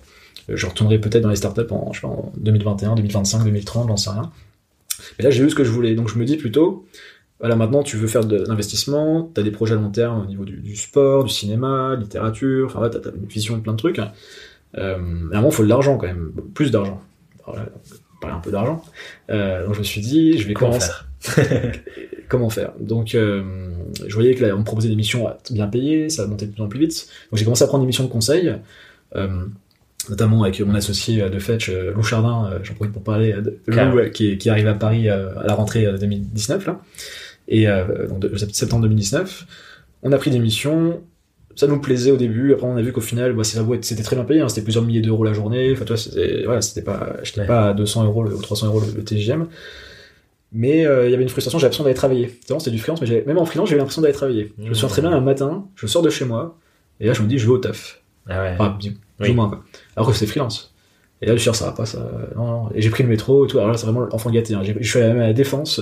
Alors, encore une fois, je, je compatis avec les gens qui avaient la défense les matins, mais, mais j'ai vu la vie que je voulais pas avoir, en fait, quoi. Ouais. Et pourtant, c'était freelance, encore une fois. Donc, je me suis dit, là c'est assez récent, hein, on parle, on est en décembre 2019, euh, on parle et euh, ça va être en octobre-novembre que je me suis dit ça. Eh ben, je vais rationaliser tout ce que j'ai fait, ce que j'ai appris et ce que j'ai commencé à faire en conseil, et je vais développer une offre où je vais juste coacher des dirigeants. Et je vais limiter exprès à trois dirigeants pour pas me surcharger et pas. Ouais. Je pourrais en avoir six, mais j'en veux que trois. Et Donc, conserver ce temps de réflexion. par contre, ça veut dire je paye, payent cher. Du coup, c'est un positionnement premium, on va dire. Ouais. Même s'il y a des gens qui seraient payés beaucoup, beaucoup plus cher, je pense, que ce que je fais pour l'instant. Mais ça, ça, je pense que ça va aller très vite, je pense, pour faire monter les prix euh, dans les prochaines années pour moi. Et, euh, et donc, voilà, donc il y a eu ce positionnement. Et donc là, aujourd'hui, euh, oui, maintenant, ça va être, ça va, ça commence et ça va être, d'autant plus en 2020, ma source de revenus euh, principale, qui va me permettre de débloquer l'investissement en startup dès l'année prochaine, de manière vraiment comme j'ai envie là. Et euh, d'autres investissements voilà, pour euh, toujours se mettre en sécurité, euh, Ouais. euh, liberté, peut jamais perdre cette liberté. Donc euh, après, voilà, l'immobilier, d'autres choses, crypto euh, Ouais. et autres et autres assets. Est-ce que du coup sur euh, sur cette activité de conseil là où tu tu, tu choisis d'avoir un- une sorte d'effet de rareté de dire c'est tellement trois dirigeants et du coup je suis intéressé de savoir du coup sur quelle période de temps est-ce que c'est trois par mois ou alors c'est plutôt Ouais, des accompagnements longs? C'est des accompagnements longs avec des contrats re- renouvelables tacitement. Donc, euh, si, Donc, ça, euh, ça va ça trouve, ça les gens, je vais avoir un an, deux ans, trois ans. Et, Et, après, et- le prix pourra peut-être monter pour moi parce que bah, euh, je monter l'activité aussi. ouais. est-ce que du coup tu tu sens que cet effet de rareté il t'aide aussi sur le closing par derrière parce que Ouais. les gens ils se disent ah, il y en a que trois euh, J'ai pas assez de recul encore, on peut en reparler dans six mois, ça, mais euh, là, c'était lancé. Il se trouve que là, j'en ai parlé à très peu de personnes, si c'était une fois dans ma newsletter, et en one-to-one après, enfin, par mail à quelques personnes. Et encore, j'ai pas pris tout mon réseau et j'ai dit à tout le monde, Ouais, ouais. maintenant, je suis, euh, je fais ça notamment. Est-ce que t'as des mecs à m'envoyer? Mais là, j'ai déjà, euh, ouais, j'ai eu 7, 6, 7 potentiels clients et j'en ai choisi 3 là, pour commencer. Euh, donc voilà, là je suis en réflexion aujourd'hui pour être transparent sur euh, est-ce que je, toi c'est intéressant, je trouvais ça intéressant comme sujet, est-ce que je rends ça public, le fait que je sois coach? Là on en Mhm. parle quand même publiquement, mais je veux dire dans le sens est-ce que j'ai un site qui parlait de ça, etc. ouais est-ce que euh, Avec une, ou est-ce que je suis en mode euh, secret coaching euh, CEO underground ah, c'est Euh, intéressant. Tu vois, genre, est-ce que, est-ce qu'au final, le, au final, le referral, on sait que c'est, enfin voilà, recommandation, pardon, c'est ce qui est le plus puissant. est-ce que Est-ce ce qu'on, jouerait, sur ça, est-ce qu'on fait pas, est-ce qu'au final, j'en, ai eu sans avoir besoin d'en parler, ouais c'est intéressant. Ou très peu en tout cas. Qu'est-ce que du coup tu conseillerais euh, à, à des indépendants qui aujourd'hui ont l'impression de devoir toujours courir après l'émission et le travail? Toi j'ai l'impression que tu as réussi du coup avec forcément ça fait des années et des années que tu construis une marque personnelle autour de toi hyper forte, que tu produis énormément de contenu. Pas assez, Euh, mais encore- enfin, ça commence. pas assez, mais, euh, jamais assez. hein. C'est jamais assez de toute façon. Ouais, Mais entre euh, du coup là t'as as fait un podcast qui a très bien marché, que t'as arrêté et que t'es retourné là sur deux autres podcasts euh, qui te permettent d'avoir un épisode toutes les semaines Mm. sur euh, des sujets autour de- du monde des startups. Ce qui fait que t'as quand même une position dans ce monde-là où t'as une belle présence. Mm. Euh, forcément ça ça aide et euh, s'il y a des gens qui veulent euh, renverser la machine entre guillemets et qu'on vienne vous chercher le contenu pour moi c'est vraiment euh, une piste Ouais. hyper intéressante à, à explorer Mm. ce serait quoi tes autres conseils pour que les gens euh, n'aient plus l'impression de toujours courir après le travail mais qu'ils puissent euh, plus être dans cette posture de j'ai euh, comme tu disais sept personnes et j'ai choisi trois plus que de dire on m'a choisi Après, t'as- tu l'as résumé, je suis pas sûr qu'il y ait beaucoup de secrets que de créer du contenu au final. Quoi. Enfin, c'est vraiment l'asset principal, je pense, de notre génération aujourd'hui. C'est qu'est-ce qui fait que tu te différencies, euh, comment tu te démarques aujourd'hui de, de la masse, on va dire. Hmm. Ça va être par le contenu. Et alors, s'il y, a- s'il y a une deuxième chose, mais qui est liée au contenu, c'est ce que j'appelle bah, la singularité. C'est aujourd'hui, moi, euh, je, je me considère pas consultant. Toi, je me considère même pas consultant, en fait. Ah, Je dirais pas que je suis consultant, mais je suis rien du tout. Enfin, je, suis- je suis moi, en fait. ouais je suis Jean-Charles ouais, et, euh, et en fait, donc moi, donc je- j'essaie de créer du contenu. Il y a des gens qui aiment bien, il y a des gens qui aiment pas. Chez Nancy, par exemple, euh, où j'avais été très médiatisé, ou en Lorraine, il y a des gens qui, qui m'adorent, des gens qui me détestent. Euh, à Paris, un peu moins, parce que j'étais un peu moins clivant à Paris. À Nancy, j'avais vraiment pris la parole sur des sujets euh, qui n'ont pas plu toujours à tout le monde. Mhm. Je l'ai moins fait ici pour l'instant. Euh, ça viendra peut-être, ça viendra peut-être pas, je sais pas. C'est pas, pas un kiff particulier, c'était juste une position à un moment que je voulais prendre. Et, euh, et donc, tout ça pour dire, demain, en coaching ou en investissement, il faut que les gens, en fait, soient, je sois capable de mettre en avant pourquoi ils doivent pas me prendre avant de dire pourquoi ils doivent me prendre. Hmm. Tu vois, moi, je n'ai pas fait euh, HEC, j'ai pas fait, pas fait d'études particulières, BTS, je peux Ouais. compter, mais je, je l'ai eu par hasard, tu vois, j'étais là, j'ai passé le truc, je l'ai eu, tu vois. Ouais. J'ai pas cherché à, à faire des études longues. Euh, je suis pas un coach certifié. Je suis pas la personne la plus euh, structurée. Ça, je pense beaucoup. Euh, comme je disais, à long terme, je note beaucoup de choses, mais quand je parle, je suis pas forcément la personne qui est. Toi, je suis pas un consultant qui va avoir une pensée très structurée, très bien, très bien orientée. Enfin, point Mhm. 1, point 2, point 3. je peux le faire bien, mais c'est pas forcément là où j'ai plus de valeur. Alors, il y a quelques points où je pense qu'il y a plein de gens qui sont meilleurs que moi. Euh, par contre, si tu veux quelqu'un qui a, qui a plein d'idées, qui a, je pense qu'il s'est posé des bonnes questions, qui, qui, a vécu beaucoup de choses avec sa boîte en peu de temps, qui a un réseau quand même assez conséquent grâce à ses différentes activités. Euh, enfin bref, fait, qu'est-ce qu'il fait, qui a joué au poker avant et qui sait utiliser le poker pour être investisseur, qui sait utiliser pour euh, plein d'autres choses aussi. Mmh. Euh, enfin, tu vois, ça, c'est, qu'est-ce qui fait que t'es unique au final? Et comme chacun, en fait, on est tous, qu'est-ce qui te rend unique, c'est ton histoire et comment tu utilises ton histoire et ton, ton expérience pour parcours ouais, pour, vendre en fait, cher ce que tu fais ou pas cher enfin le but c'est quand même de vendre un minimum et, et moi je veux le vendre cher parce que bah, déjà un ça, ça a un certain prix je pense tout ça et deux ça me permet d'avoir moins de, moins de clients et la, fois, c'était fait de rareté, etc. Ouais, ouais, bien sûr. je comprends bien, t'as 22, 23 ans, des fois, tu démarres, tu vas pas dire, je vais te payer, je sais pas, 3000 balles. Ouais, bien sûr. Bah, c'est une question aussi de la légitimité que tu t'offres, entre guillemets, à toi-même en disant, euh... Après, on, a le, on vaut le prix qu'on pense qu'on vaut aussi, hein. Ça, je suis entièrement d'accord avec toi. Tu vois, genre, euh, tu vois, des fois, j'ai fait des, déjà testé, des fois, je fais des tests, tu vois, j'ai des pricing hyper chers, tu vois, juste pour me, pour voir ce qui se je passe. sais qu'il y a des chances qui disent non, mais c'est pas grave, tu vois, je me dis, de toute façon, j'ai déjà les clients, donc, euh, ouais, clair. Et puis dans deux ans, ils diront oui.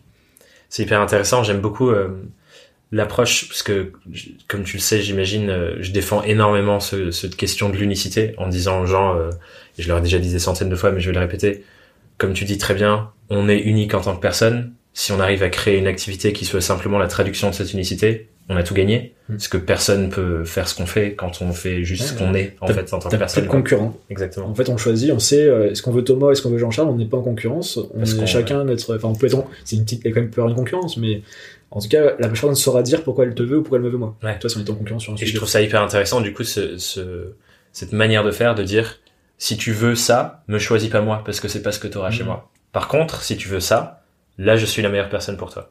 Et je trouve que ça clarifie super bien euh, les choses, parce que souvent, on est en train de toujours dire, euh, choisis-moi pour ça, choisis-moi pour ça, choisis-moi pour ça, mais on dit pas, ne me choisis pas si ce que tu veux, c'est ça. Mhm. Et je trouve ça hyper puissant, parce que du coup, effectivement, et encore une fois, je rajoute euh, quelque chose dont je parle souvent sur le podcast, qui est la connaissance incroyablement précise de, du type de client que tu veux. Quand on connaît super bien le type de client qu'on veut, on sait ce que eux veulent pas. Donc on peut dire, bah, si tu veux pas ça, ne me choisis pas. Et ce qui fait qu'ils se disent, bah non, bien sûr, je veux pas ça. Et du coup, on crée plus de liens. Et ça, je trouve ça, je trouve ça pas mal. euh, merci d'en avoir parlé parce que je trouve que c'est effectivement une super clé euh, intéressante pour ça. Très bien. Super. Je pense qu'on va dépasser le timing de, de- du plus long épisode. C'est- Ah bon ouais, ouais, je pense. Ouais. En général, ça dure à peu près une heure, mais euh, c'est pas grave. On a, on a couvert ouais. plein de sujets hyper intéressants. On va rentrer Continuons. petit à petit dans les questions rituelles de sortie, du coup. Euh, mais euh, j'imagine qu'on va encore diverger, parler d'autres choses, et, et c'est c'est le bienvenu. Je pense que dans on se connaît quand même, on l'a pas dit au début, on se connaît, on se connaît de l'extérieur aussi. Ouais, ça, ouais, ça aide aussi. euh, Ça aide clairement, ça aide clairement. Euh, mais du coup, par rapport à, à tout ce que tu, tout ce que tu fais en ce moment, et d'ailleurs, euh, ça peut être intéressant euh, d'utiliser ton unicité, de revenir dans le poker, puisque tu te considérais indépendant à l'époque. Ouais. Si tu devais partager avec les gens qui nous écoutent ta plus grosse galère dans ta vie d'indépendant, ce serait quoi? Plus grosse galère. Euh, moi, au poker, je pense pas que j'ai eu des grosses galères. Il y a eu des moments compliqués parce que il y a eu des, des hauts et des bas, mais c'était, je pense, la plus grosse galère, ça a été, euh, bon, c'était pendant Fetch, hein, c'était la- l'année 2018, c'était la pire année. euh, donc, euh, du coup, on va rentrer un peu plus dans le détail, mais euh, euh, on, on a fait, enfin, j'ai fait, hein, faut prendre la responsabilité. euh, J'étais CEO de la boîte, un choix sur un prestataire technique qui, qui est déjà, déjà, déjà quand on commence une phrase quand on est une startup, on dit j'ai pris un prestataire technique ça, ça finit rarement bien cette histoire-là. donc déjà, je peux arrêter là. Voilà, donc voilà, j'ai pris un prestataire technique. Endgame. Voilà, endgame, exactement. Euh, et ce prestataire technique, voilà, sans, sans le dénigrer, parce que c'est déjà suffisamment frité. euh, voilà, et on a pris un trop petit par rapport à l'ampleur du projet qu'on avait. euh, le projet était, était pricé beaucoup trop peu cher par rapport à la- la- le temps et l'ampleur du projet aussi. Du coup, celui-ci n'a jamais vraiment pu, enfin n'a jamais pu euh, être mené à bien. Et c'était un projet sur lequel euh, on comptait beaucoup pour 2018. Donc euh, Mm. en 2017, on a ce projet qui dure euh, 9 mois, 10 mois, voire un an parce qu'il est décalé. Et même plus que ça en fait, 15-16 mois finalement. Et qui est jamais sorti. Euh, et, pour, et pourtant, en 2017, en parallèle de ça, on avait une croissance euh, folle. Enfin, il n'y avait aucun problème sur nos opérations, on avançait. euh, les concurrents commençaient, les gros concurrents nous attaquaient. Parce que, en rapide, je faisais une boîte de livraison de restaurants, donc un concurrent de Deliveroo, Uber Eats. Mhm. Tout le monde comprend, hein, tout le monde connaît ces boîtes-là. Sur des villes entre 100 et 200 000 habitants. On était spécialisé là-dessus. on commençait à Nancy et on s'est développé dans des villes en France, un peu partout. Et, euh, et donc on a cette histoire. Et en, et en fait, ça nous a impacté en 2018. Et donc, à un moment, je me suis retrouvé à, bah voilà, à, devoir euh, aller vendre la boîte, euh, puisque j'avais pas levé mes fonds, parce que j'avais des problèmes de croissance qui étaient dus à ma problème de techno. Enfin, Hmm. tout mon, mon produit, ma technologie euh, partait en vrille complet. Ouais. C'était vraiment, il y avait des jours où on pouvait même plus faire les livraisons, enfin, à certains moments, parce que ça éclatait, le produit éclatait. Ah ouais. Et, euh, Une sorte de cercle infernal ouais, qui se lance. do- les dominos, le cercle infernal, tout ce que tu veux, cercle vicieux, euh, enfer. Mais ça, c'est pas le plus dur. Limite, après la boîte, elle, voilà, est domino, on n'arrive pas à lever des fonds, on, arrive- on rate une vente, voilà, je rate, le, je rate les, plusieurs millions, euh, littéralement, euh, euh, où ça avait été validé, invalidé, et je les loupe. On se retrouve à devoir se faire euh, euh, racheter, mais au rabais, encore une fois, euh, de manière complètement euh, voilà, dévalorisée par rapport à la, la valeur de la boîte à ce moment-là. Et donc là, de ce qui était plus dur, en fait, c'était même pas. En vrai, la plus grosse galère, c'était. Il y a eu deux choses. C'était j'ai dû virer la moitié, même plus de la moitié, hein, j'ai dû virer euh, 14 personnes, 13-14 personnes en, un- en une journée euh, en 2018, donc quelques jours avant euh, l'autre rachat, enfin celui qui a pu se mener à bien. Et, euh, et ce qui était dur en fait, c'était euh, de te dire ouais, c'est des gens que t'as recrutés pendant des, t'as mis des semaines, des fois à les recruter, euh, des mois, Ouais. à les trouver, à les, à les convaincre, et là tu les, tu les vires comme ça. Enfin après tu sais, ils savent pourquoi tu les, tu les vires aussi, tu les vires pas par plaisir. Bien hein. sûr, bien sûr. Et là, tu passes une journée où tu fais que ça, quoi. Donc, euh, contexte, Coupe du Monde de foot. Je me souviens, c'était la veille de France-Danemark, ou le jour de France. Enfin, j'ai fait le lendemain de France-Danemark, le troisième match de, de poule de la France, à la Coupe du Monde. Et, et c'était horrible parce que tu te retrouves à virer ces gens-là, pas t'en séparer. Après, il y a, on se fait euh, lâcher, on devait restructurer la boîte pour la rendre rentable. On se fait lâcher par notre VC principal. Là, ce qui était dur, c'était que le, on était vraiment, euh, faut se rendre compte, on était vraiment connu localement, mais vraiment comme aucune startup peut être connue à Paris parce que euh, localement, on était très gros par rapport à l'écosystème. Ouais, par rapport, ouais. Et des B2C, des, gens voyaient des livreurs partout, enfin, voilà, donc très réputé, très connu. Euh, et là, on se fait lâcher par, voilà, c'est pas encore les critiquer, mais par notre fonds euh, régional qui, qui, qui peut nous lâcher financièrement, mais il nous a lâché même humainement. Ah ouais. Ça, c'était ça qui était dur. hein. Euh, tu passes vraiment de la, la- vraiment la resta du coin au, au à l'intouchable, tu vois. Genre, Ouais. il, faut, il faut plus s'approcher d'eux, ils sont, c'est pas ce qu'ils ont. ah Ils ouais. avoir des problèmes, ces gens-là. Ouais, galeux, quoi. Ouais, exactement. Et euh, du jour au lendemain. Et donc, on se retrouve à faire ça, enfin, à subir ça. Après, il y a la, la vente qui se passe, transition, enfin, pas, pas agréable, parce que t'es avec un, un mec qui te rachète, qui, qui était plus, ça, la boîte était plus petite que nous, euh, donc les employés ils comprennent pas, enfin, tu vois. Ouais. Euh, après, la boîte, elle, finalement, elle est liquidée, euh, parce que du coup, ils, enfin, bref, euh, sans détail, ils arrivent, à- ils prennent ce qu'ils ont envie de prendre dedans, quoi. Et, euh, et ce qui était dur, c'est après, c'est que j'ai eu le plus dur, c'était en août et septembre 2000, enfin, l'année dernière, il y a un an. Euh, Il y a des employés, en fait, qui, bah, qui, pour être payés, en fait, ça passait par le liquidateur, enfin, c'est tout un système, en fait, que je, je maîtrise pas vraiment, au final. Mm. Et moi, j'avais aucun pouvoir là-dedans. Mais et c'était l'été. Et en fait, les... bon, j'en parle, ouais, je, je pense qu'ils ont plus rien contre moi, les employés, et moi, j'ai rien contre eux, en tout cas, je peux leur dire s'ils s'ils écoutent. Si vous écoutez, Euh, ils vous aiment. complètement. Et euh, mais en tout cas, ce qui avait été dur, c'était de, je me suis fait reprocher en fait de pas les aider en fait et de pas faire, enfin, alors qu'ils pensaient que c'était moi qui avais le bouton pour dire euh, on paye quoi. Ouais. Alors que pas du tout. Euh, et c'était très compliqué parce que je me disais bah ouais limite pas, pas loin d'être insul- insulté. euh, Enfin il y avait un quiproquo complet en fait. Ouais. Et tu t'imagines en fait le, le Slack, il y a plus que le Slack pour causer avec les gens. Tu les vois plus vu qu'il y a plus les, on est plus au bureau tu vois. Ouais. Ils sont plus tous au bureau. Il y en avait qui n'avaient pas voulu rejoindre, d'autres qui n'ont pas pu rejoindre le, le racheteur etc. Donc que des quiproquos par écrit Hmm. des calls individuels une fois de temps en temps. Ouais. Et t'allais pas leur dire on va faire une réunion team parce qu'il y a plus de team. Ouais. Donc on peut pas leur dire venez sur Zoom et on se fait un, call all end, je sais pas quoi. donc, euh, donc tu dois gérer. Voilà, et, et les gens pensent que en plus euh, pensaient que j'avais récupéré beaucoup d'argent, ce qui n'était pas le cas. Hmm. Euh, la vente était pas, pas énorme. Ah ouais, j'imagine que du coup ça complexifie plein de Ah choses ouais. que tout le monde a ses a priori. Et même les montants que j'ai récupérés au final, ça peut paraître euh, pas mal d'argent, mais euh, mais c'est ridicule par rapport à ce que j'avais failli récupérer quoi. Ouais. Parce que c'est de l'ordre de quasiment 50, 100 fois moins quoi. Enfin, j'ai pas, pas fait le calcul en tête là, mais euh, c'est beaucoup beaucoup moins. Donc euh, toi dans ma tête c'est pour un voilà c'est c'est un peu d'argent mais c'est pas pas Ouais, c'est clair. Donc, C'est intéressant parce que du coup, euh, par rapport à ce que tu disais tout à l'heure, où euh, toutes ces expériences-là, elles te formatent quelque part, j'ai l'impression que quand t'as vécu des choses qui, même émotionnellement, viraient 14 personnes dans une journée, ça doit être hyper dur. T'as une espèce de carapace pour te dire euh, les problématiques après quand tu te lances en indépendant et que tu dois aller vendre des prestats, euh, c'est Ouais, pas ouais. grand-chose par rapport à ça en fait. Ouais, après je peux te raconter. Là, j'ai- je suis en train d'écrire l'article, tu vois, même le jour où on se fait pas racheter, tu vois, par, euh, par la boîte qui aurait pu nous racheter avant, tu vois, c'est c'est plus ou moins validé avec la, la, la- l'antenne française. Donc du coup, il y a un truc qui se passe, qui, me- qui, il y a un move d'un concurrent qui me fait penser que c'est sûr à 100% qu'on doit se faire racheter. Et j'ai un jour où j'ai le j'ai un appel en fait, euh, j'attends un appel pour me valider que c'est bon. Bon, contre, enfin, encore revalidé par le boss monde qui devait juste confirmer, euh, Ouais. ok, c'est bon, mais le temps On bon, rachète, quoi. on rachète quoi. Et, euh, et donc là, t'as la journée où euh, t'as- tu, tu fais rien en fait parce que t'attends juste l'appel, quoi. En fait, y a rien. Qu'est-ce que tu peux faire de plus important que d'attendre si t'es millionnaire ou pas? Ouais. C'est aussi con. Incroyable comme jeu. c'est ouf, tu vois. Et tu vois, j'ai- c'est un. C'était une journée très particulière. Je me souviens, le matin, j'avais regardé un film. pas allé au bureau. L'après, j'étais allé marcher pendant des heures. Ouais. J'attendais, j'attendais. Oh. euh, après, l'appel, il arrive pas tout de suite. Je sens qu'il y aura une douille. Tu vois, il est 19h, 19h20. Il va pas 19h, 19h40. Oh là là, 45, ça Il sonne. doit se passer des choses incroyables dans ta tête. Euh, ouais, là, t'as le tourbillon. Tu vois, c'est bien fou, quoi. Ouais. Et euh, mais par mais je m'étais préparé déjà les jours précédents. Alors déjà j'avais préparé les plans B, C, D, E, F, etc. Au cas où. En tout cas B, C, D. Comme tout bon entrepreneur. Tout bon entrepreneur. Voilà, j'espère-. Je fais partie de cette caste. Et et donc au-delà de ça, donc il y avait l'aspect voilà euh, business, stratégique, etc. Et puis l'aspect euh, mental, personnel. C'est Ouais, euh, qu'est-ce qui se passe si ils me disent non? Toi, c'est comment tu fais pour pas trop te projeter, à dire je vais avoir des millions. Euh, euh, parce toi, que- euh, du jour au lendemain? N'importe quel être humain, j'imagine, tu dois avoir une excitation qui Ah monte. ouais, non, mais, et ce serait mentir de dire que je l'ai pas eu à un moment.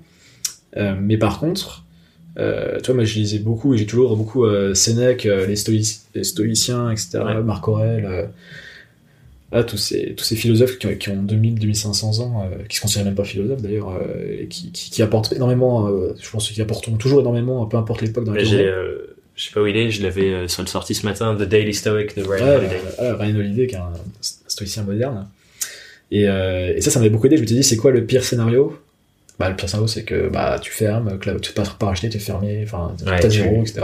Tu, tu recommences à zéro, entre Ouais. quoi. Et enfin voilà, je m'étais fait vraiment les pires scénarios. Hmm. Et aussi de me dire, tu, tu vois, la- la- la- toute la thèse du stoïcisme qui est de concentre-toi sur ce que tu contrôles et, et voilà, ce que tu contrôles pas, mets-le de côté, te prends pas Ouais. la tête avec. De toute façon, t'as aucun. prise. Voilà, lâche prise, exactement. Donc c'était les deux, c'est Bonne ça. invitation pour les gens d'ailleurs, lâcher prise sur ce que vous contrôlez pas. Exactement. Lisez aussi euh, Sénèque et Ouais. liberté de la vie, notamment incroyable. Et euh, donc voilà, donc ça c'était euh, c'était un peu un moment, euh, moment compliqué. Ouais, euh, parce que- complexe. même pas le call, non, ça, c'est plus une anecdote, mais le Ouais. précédent était intéressant. Après ça, c'est ouais, c'est le, le être consultant tout seul. Enfin, Ouais, je aventure, en fait, coach, tout ça, ça sera jamais aussi. et c'est aussi ce que je voulais aussi. Je voulais créer, parce qu'on parlait, hein, je l'ai lu récemment, on avait parlé à Co- Company of One de Paul Jarvis, dont parlaient beaucoup des amis en commun. Alexis et d'autres. Alexis Michel, très bon podcast aussi. Tout à fait. et, et, euh, et en fait, euh, ce, ce bouquin-là, m'a- déjà j'avais décidé avant, m'a- poussé en fait à me dire, euh, voilà, je, je vais capitaliser sur ce que j'ai appris pour aller dans les directions que je veux aller à moyen long terme. Et, euh, et c'est le moyen le plus facile entre guillemets entre mes compétences et le temps que je vais y allouer pour gagner suffisamment d'argent pour atteindre mes objectifs. Ouais. Alors déjà, c'est un kiff à court terme. Je suis aligné sur le court terme. Et en plus, ça me permet à long terme de D'aller vers où où je veux aller.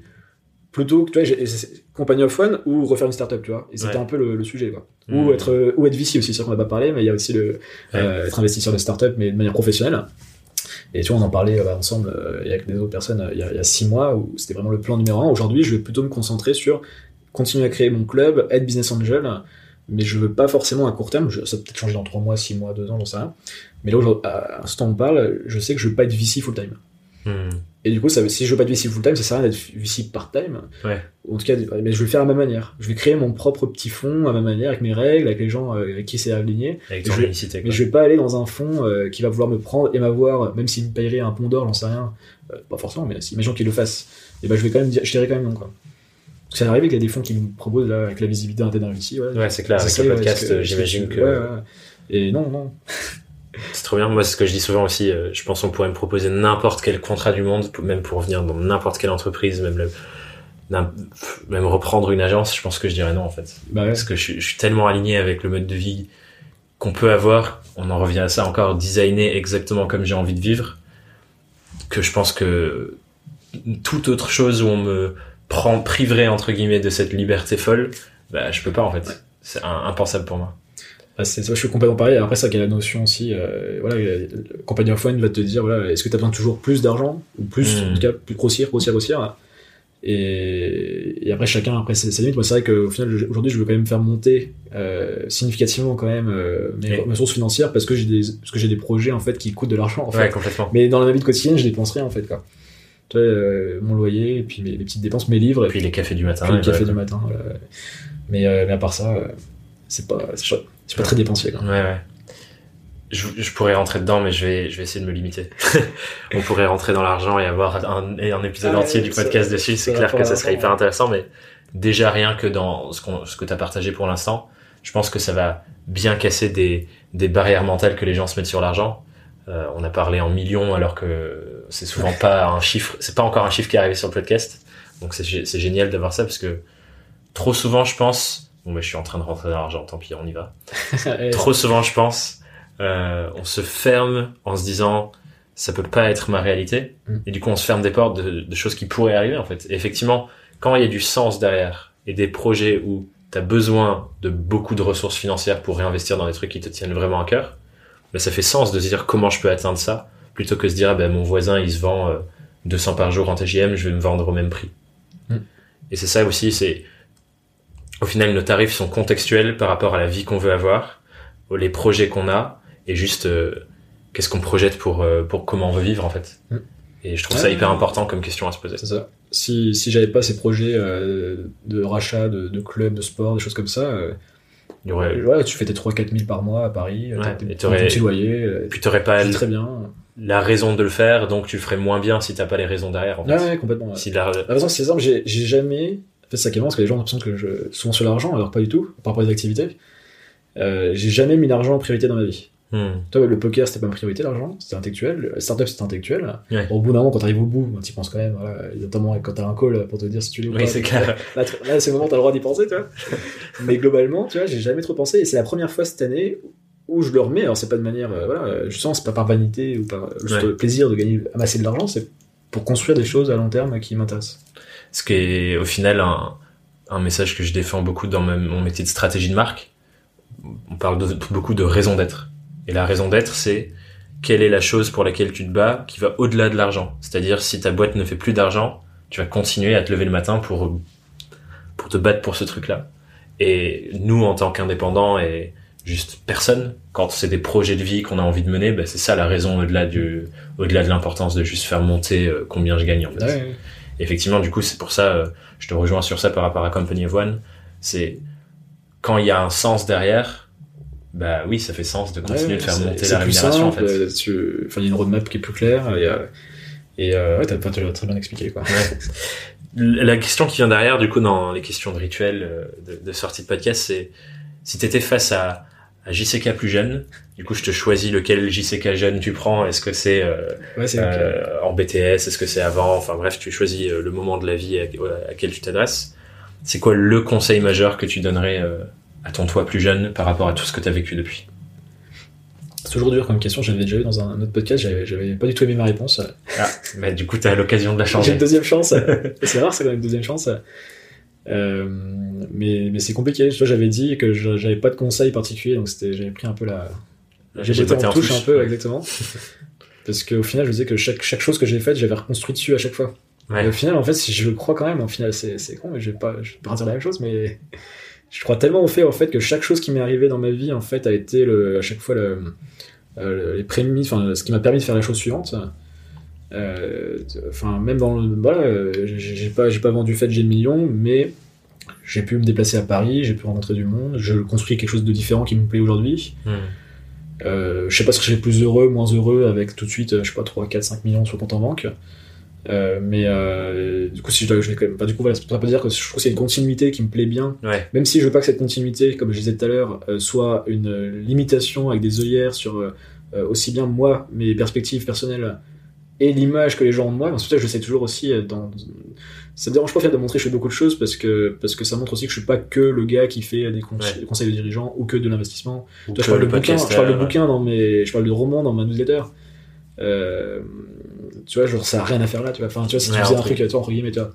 Mais pourtant, les gens ils aiment, a qui aiment bien, tu vois. Ouais, et, ouais. et au pire, s'ils aiment pas, il y a la fin, tu vois, ils disent pas. enfin, moi, ça me fait kiffer de leur de c'est partager, donc. euh, Puis les gens à qui ça parle, ils viennent, ils, ils te connaissent vraiment toi en fait. Ouais, ils ouais, sont là pas là pour ton expertise, ils sont là pour toi en tant que personne. Son ma newsletter perso, elle est pas orientée business. Hein. C'est suis-moi si t'aimes bien ce que, ce que je fais, ce que je dis. il n'y a, y a pas de stratégie, même si je pourrais en avoir de temps en temps intérêt à le faire. Euh, et donc je vais essayer quand même d'y répondre. Je, pense que je me prendrai à quel âge je réfléchirai à.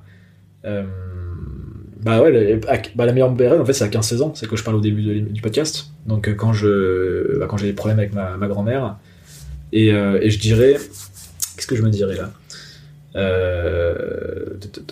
Ah, c'est pas facile. Non, mais je suis, en fait, je suis content que j'ai parce que j'ai eu le bon réflexe au final. Je pense que je me dirais, vas-y, euh, let's go à l'école. Test quoi. Ouais, c'est juste que c'était pas fait pour le système scolaire. Je trouve ça nivelé par le bas. Enfin, voilà, j'ai plein de, plein de critiques à faire sur le système scolaire. En tout cas, par, comment moi je le, je le vivais. Non, bah non, continue. Co- co- continue, ça va bien se passer. Continue mon grand. Ça va, ça va, ça va aller. Ça va être dur des fois. Ça va, euh, va falloir taffer. Va falloir se prendre des, des belles gamelles. euh, euh, mais au final, c'est un, voilà, c'est, t'es vivant, quoi. C'est cool, quoi. Tu vois, genre, Ouais. ça t'avance, quoi. Trop bien. J'ai pas de, de meilleure réponse. Ben, je la trouve, euh, je la trouve top. Il y a pas de bonne ou Il de de, mauvaise c'est vrai qu'il y a réponse. pas de bonne et mauvaise réponse. Ouais, c'est clair. Et je pense que effectivement, euh, tout ce qu'on va vivre et tout ce qu'on a vécu, ça nous emmène à la porte d'après en fait. C'est comme s'il y avait, euh, je sais pas si tu vois l'image des portes, euh, les, les, les pièces de Disney. Tu sais, il y a la première pièce, tu vois un truc, la deuxième pièce, etc. À chaque fois, on est dans une pièce et ce qu'il y a dans cette pièce nous permet d'ouvrir la pièce Ouais. d'après et c'est un cheminement comme ça en fait. Il y a Ah, pas de court-circuit. Ah, qu'il faut voir plus de pièces, du coup, lisez des, des romans. Alors, euh, parce que dans les romans, tu vois, euh, toi, c'est comme dire, tu vois, je sais plus qui disait ça, euh, tu, tu peux voir Paris de mille manières différentes. Par exemple, si tu lis mille romans sur Paris avec mille auteurs différents. Mmh. Toi, au final, t'as ton ouais. prisme, toi, ton paradigme, toi, on est une personne à nos, nos yeux, notre esprit, notre histoire. Mais par contre, tu peux lire euh, des livres avec des gens qui, qui voient la même chose que toi, mais D'une manière pas de la même différente. manière, quoi. quoi. Complètement. Et ça permet Et de ça, ça recalibrer notre vision du monde. Exactement. Hyper intéressant. Et du coup, la dernière question, euh, qui est peut-être encore plus complexe que celle-ci, c'est Fait peur. pour les gens qui nous écoutent, si tu avais une question à leur poser pour qu'ils prennent vraiment le temps de réfléchir, et c'est génial parce que tu réfléchis beaucoup, euh, en tout cas tu prends beaucoup de temps pour réfléchir, c'est quoi la question- que tu as envie de leur poser Pour qu'ils prennent un temps d'introspection cette semaine, Euh, sur leur activité, sur... ouais. Bah, ça serait peut-être euh, sur euh, une question. J'en aurais peut-être deux. Faut, faut qu'une. Non, je t'autorise Tu deux. deux Allez, parce qu'on se connaît. Non, mais il y aurait une question court terme et une question long terme. Parfait. La question court terme, elle va être plus orientée sur euh, honnêteté radicale. Honnêtement, qu'est-ce que tu, qu'est-ce qui, qu'est-ce que tu n'aimes pas dans ta vie aujourd'hui? Note-le. Et sous, sous question, donc il y a plusieurs questions en fait. Qu'est-ce que tu peux faire pour euh, commencer à, à mettre en place pour euh, limiter ce que t'aimes pas? Parce que ça, ce que t'aimes pas en fait, que, que tu fais, c'est pas inéluctable quoi. Faut se dire, tu peux peut-être designer ta vie déjà à court Pour terme t'en sortir. pour t'en sortir. Et euh, bon, ça c'est pour le court terme. Et à long terme, qu'est-ce que tu veux vraiment faire? Chose qui est très dure à répondre, mais quelles sont tes passions, quelles sont tes aspirations, quelles sont tes- sur des sujets financiers, des sujets euh, euh, intellectuels, euh, réseaux, enfin de personnes, de familles, etc. Pose-toi toutes ces questions. Et, euh, et, tu- et commence à dessiner, voilà, que- quelles sont les étapes que tu peux passer? Enfin, ça, c'est des questions assez, assez simples. hein. C'est, Ouais, ouais, ouais. mais pose-toi des vraies questions sur ta vie. Te dis pas juste, sûr si tu toujours, alors malheureusement il y a une accent de situation, mais comment je paye le loyer à la fin du mois, c'est quoi la prochaine soirée, euh, c'est quoi la date de sortie de tel truc? Enfin, toi, c'est des questions que tu peux te poser, mais ça peut pas être, ça peut pas ça être ta question de, qui drive ta vie. Complètement. Ça, c'est, du- ça, c'est du daily, ça. Enfin, faut que tu, enfin, c'est Ouais. la routine de la vie, quoi. Donc, Ouais, posez, posez-vous des vraies questions, ce n'ayez pas peur d'être un peu, n'ayez pas peur d'être un peu philosophique un petit peu aussi dans votre approche. Clairement. Euh, voilà, c'est, quoi la vie pour vous? C'est quoi une belle vie pour vous? C'est quoi une, une vie question. ratée? Ouais, ouais, de voir l'inverse aussi, Ouais, c'est cool, effectivement, ouais. de voir euh, c'est quoi une vie ratée. j'en pose plein des questions. Ouais, non, mais c'est t'en fais pas. c'est une catastrophe. Il hack le podcast. une question que j'adore poser sur ça et, et qui fait souvent chier les gens parce que effectivement c'est pas confortable de réfléchir à ça parce qu'on n'a pas l'habitude. Et d'ailleurs, euh, là j'étais à Rouen en début de semaine, j'ai fait trois jours euh, avec des étudiants. Ouais. Et à un moment on faisait une pause déj et je leur ai dit est-ce qu'on peut jouer à un jeu que j'aime bien? Euh, Je vais vous poser une question qui va peut-être vous faire chier mais elle est importante. Et du coup la question c'est un peu ce que tu disais, c'est si tu avais une baguette magique et du coup à travers le podcast je vous passe une baguette magique maintenant et que tu pouvais designer ta vie de rêve qui est dans 5 ans, à quoi ça ressemble 5 ans. 5 ans, je trouve que c'est pas très loin, en fait. Là, je- on peut, Ouais, on peut aller encore plus loin. Bah, du coup, euh, JCK vous invite à aller jusqu'à 10, 15, 20, 30 ans même. C'est ça. Trop cool. Et ouais, c'est une bonne question, ça. Parce que je pense, la raison pour laquelle je leur tends la baguette magique, c'est souvent on reste trop dans son rationnel, encore une fois, on revient à ce truc qu'on disait tout à l'heure. Et quand on se permet de rêver et de voir grand, Mm. on peut se dire, bah, je vais racheter un club de foot, Mm. ou je vais racheter un club de Tu basket. sais que j'ai même. Voilà, je, je parle même d'équipe NBA hein, pour les. Complètement, Donc là, on complètement. parle de milliards, donc euh, il y a un fantasme faut- ultime qui est d'acheter une équipe NBA, je peux le dire. euh, Donc il je faut sais- rêver je grand. sais en que fait. ce sera très difficile et improbable, mais. Mais, mais ouais, c'est un kiff, euh, C'est possible. c'est possible. On sait jamais. Ouais, on sait jamais. ouais. Il, y en a, il y en bien 30 qui ont équipe NBA, En tout pas. cas, si c'est pas à 100% impossible, Voilà, c'est que que c'est un peu possible. possible. Exactement. Et c'est jamais à 100% impossible. c'est clair. Du coup, euh, JCK, où est-ce que les gens qui veulent échanger avec toi, te poser davantage de questions, suivre un peu tout ce que tu fais, euh, peuvent te Mm. retrouver?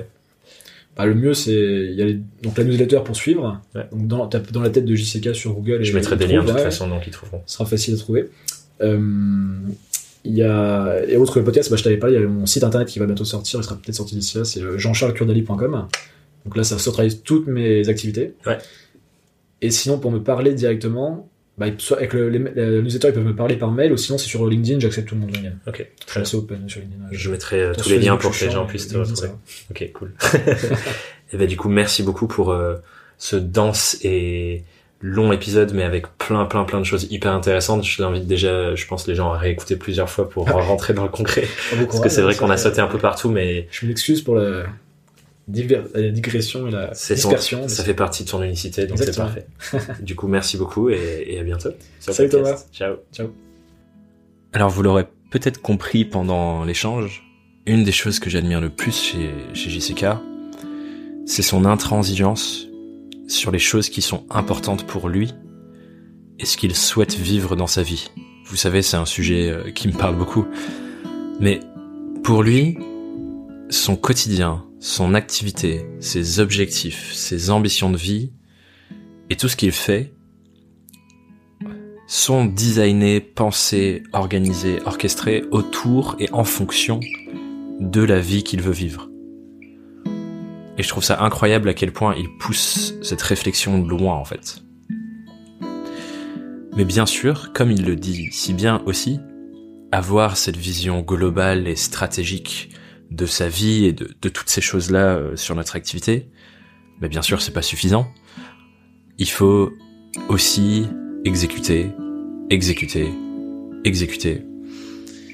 Et ça aussi, bah, Jean-Charles, il le fait très bien. Parce que quand il a une idée, il délivre dessus. Il reste pas euh, à avoir euh, une vision grandiloquente, très stimulante peut-être, mais ensuite rester sur son canapé à lire ses bouquins et rien faire. Non, il passe à l'action.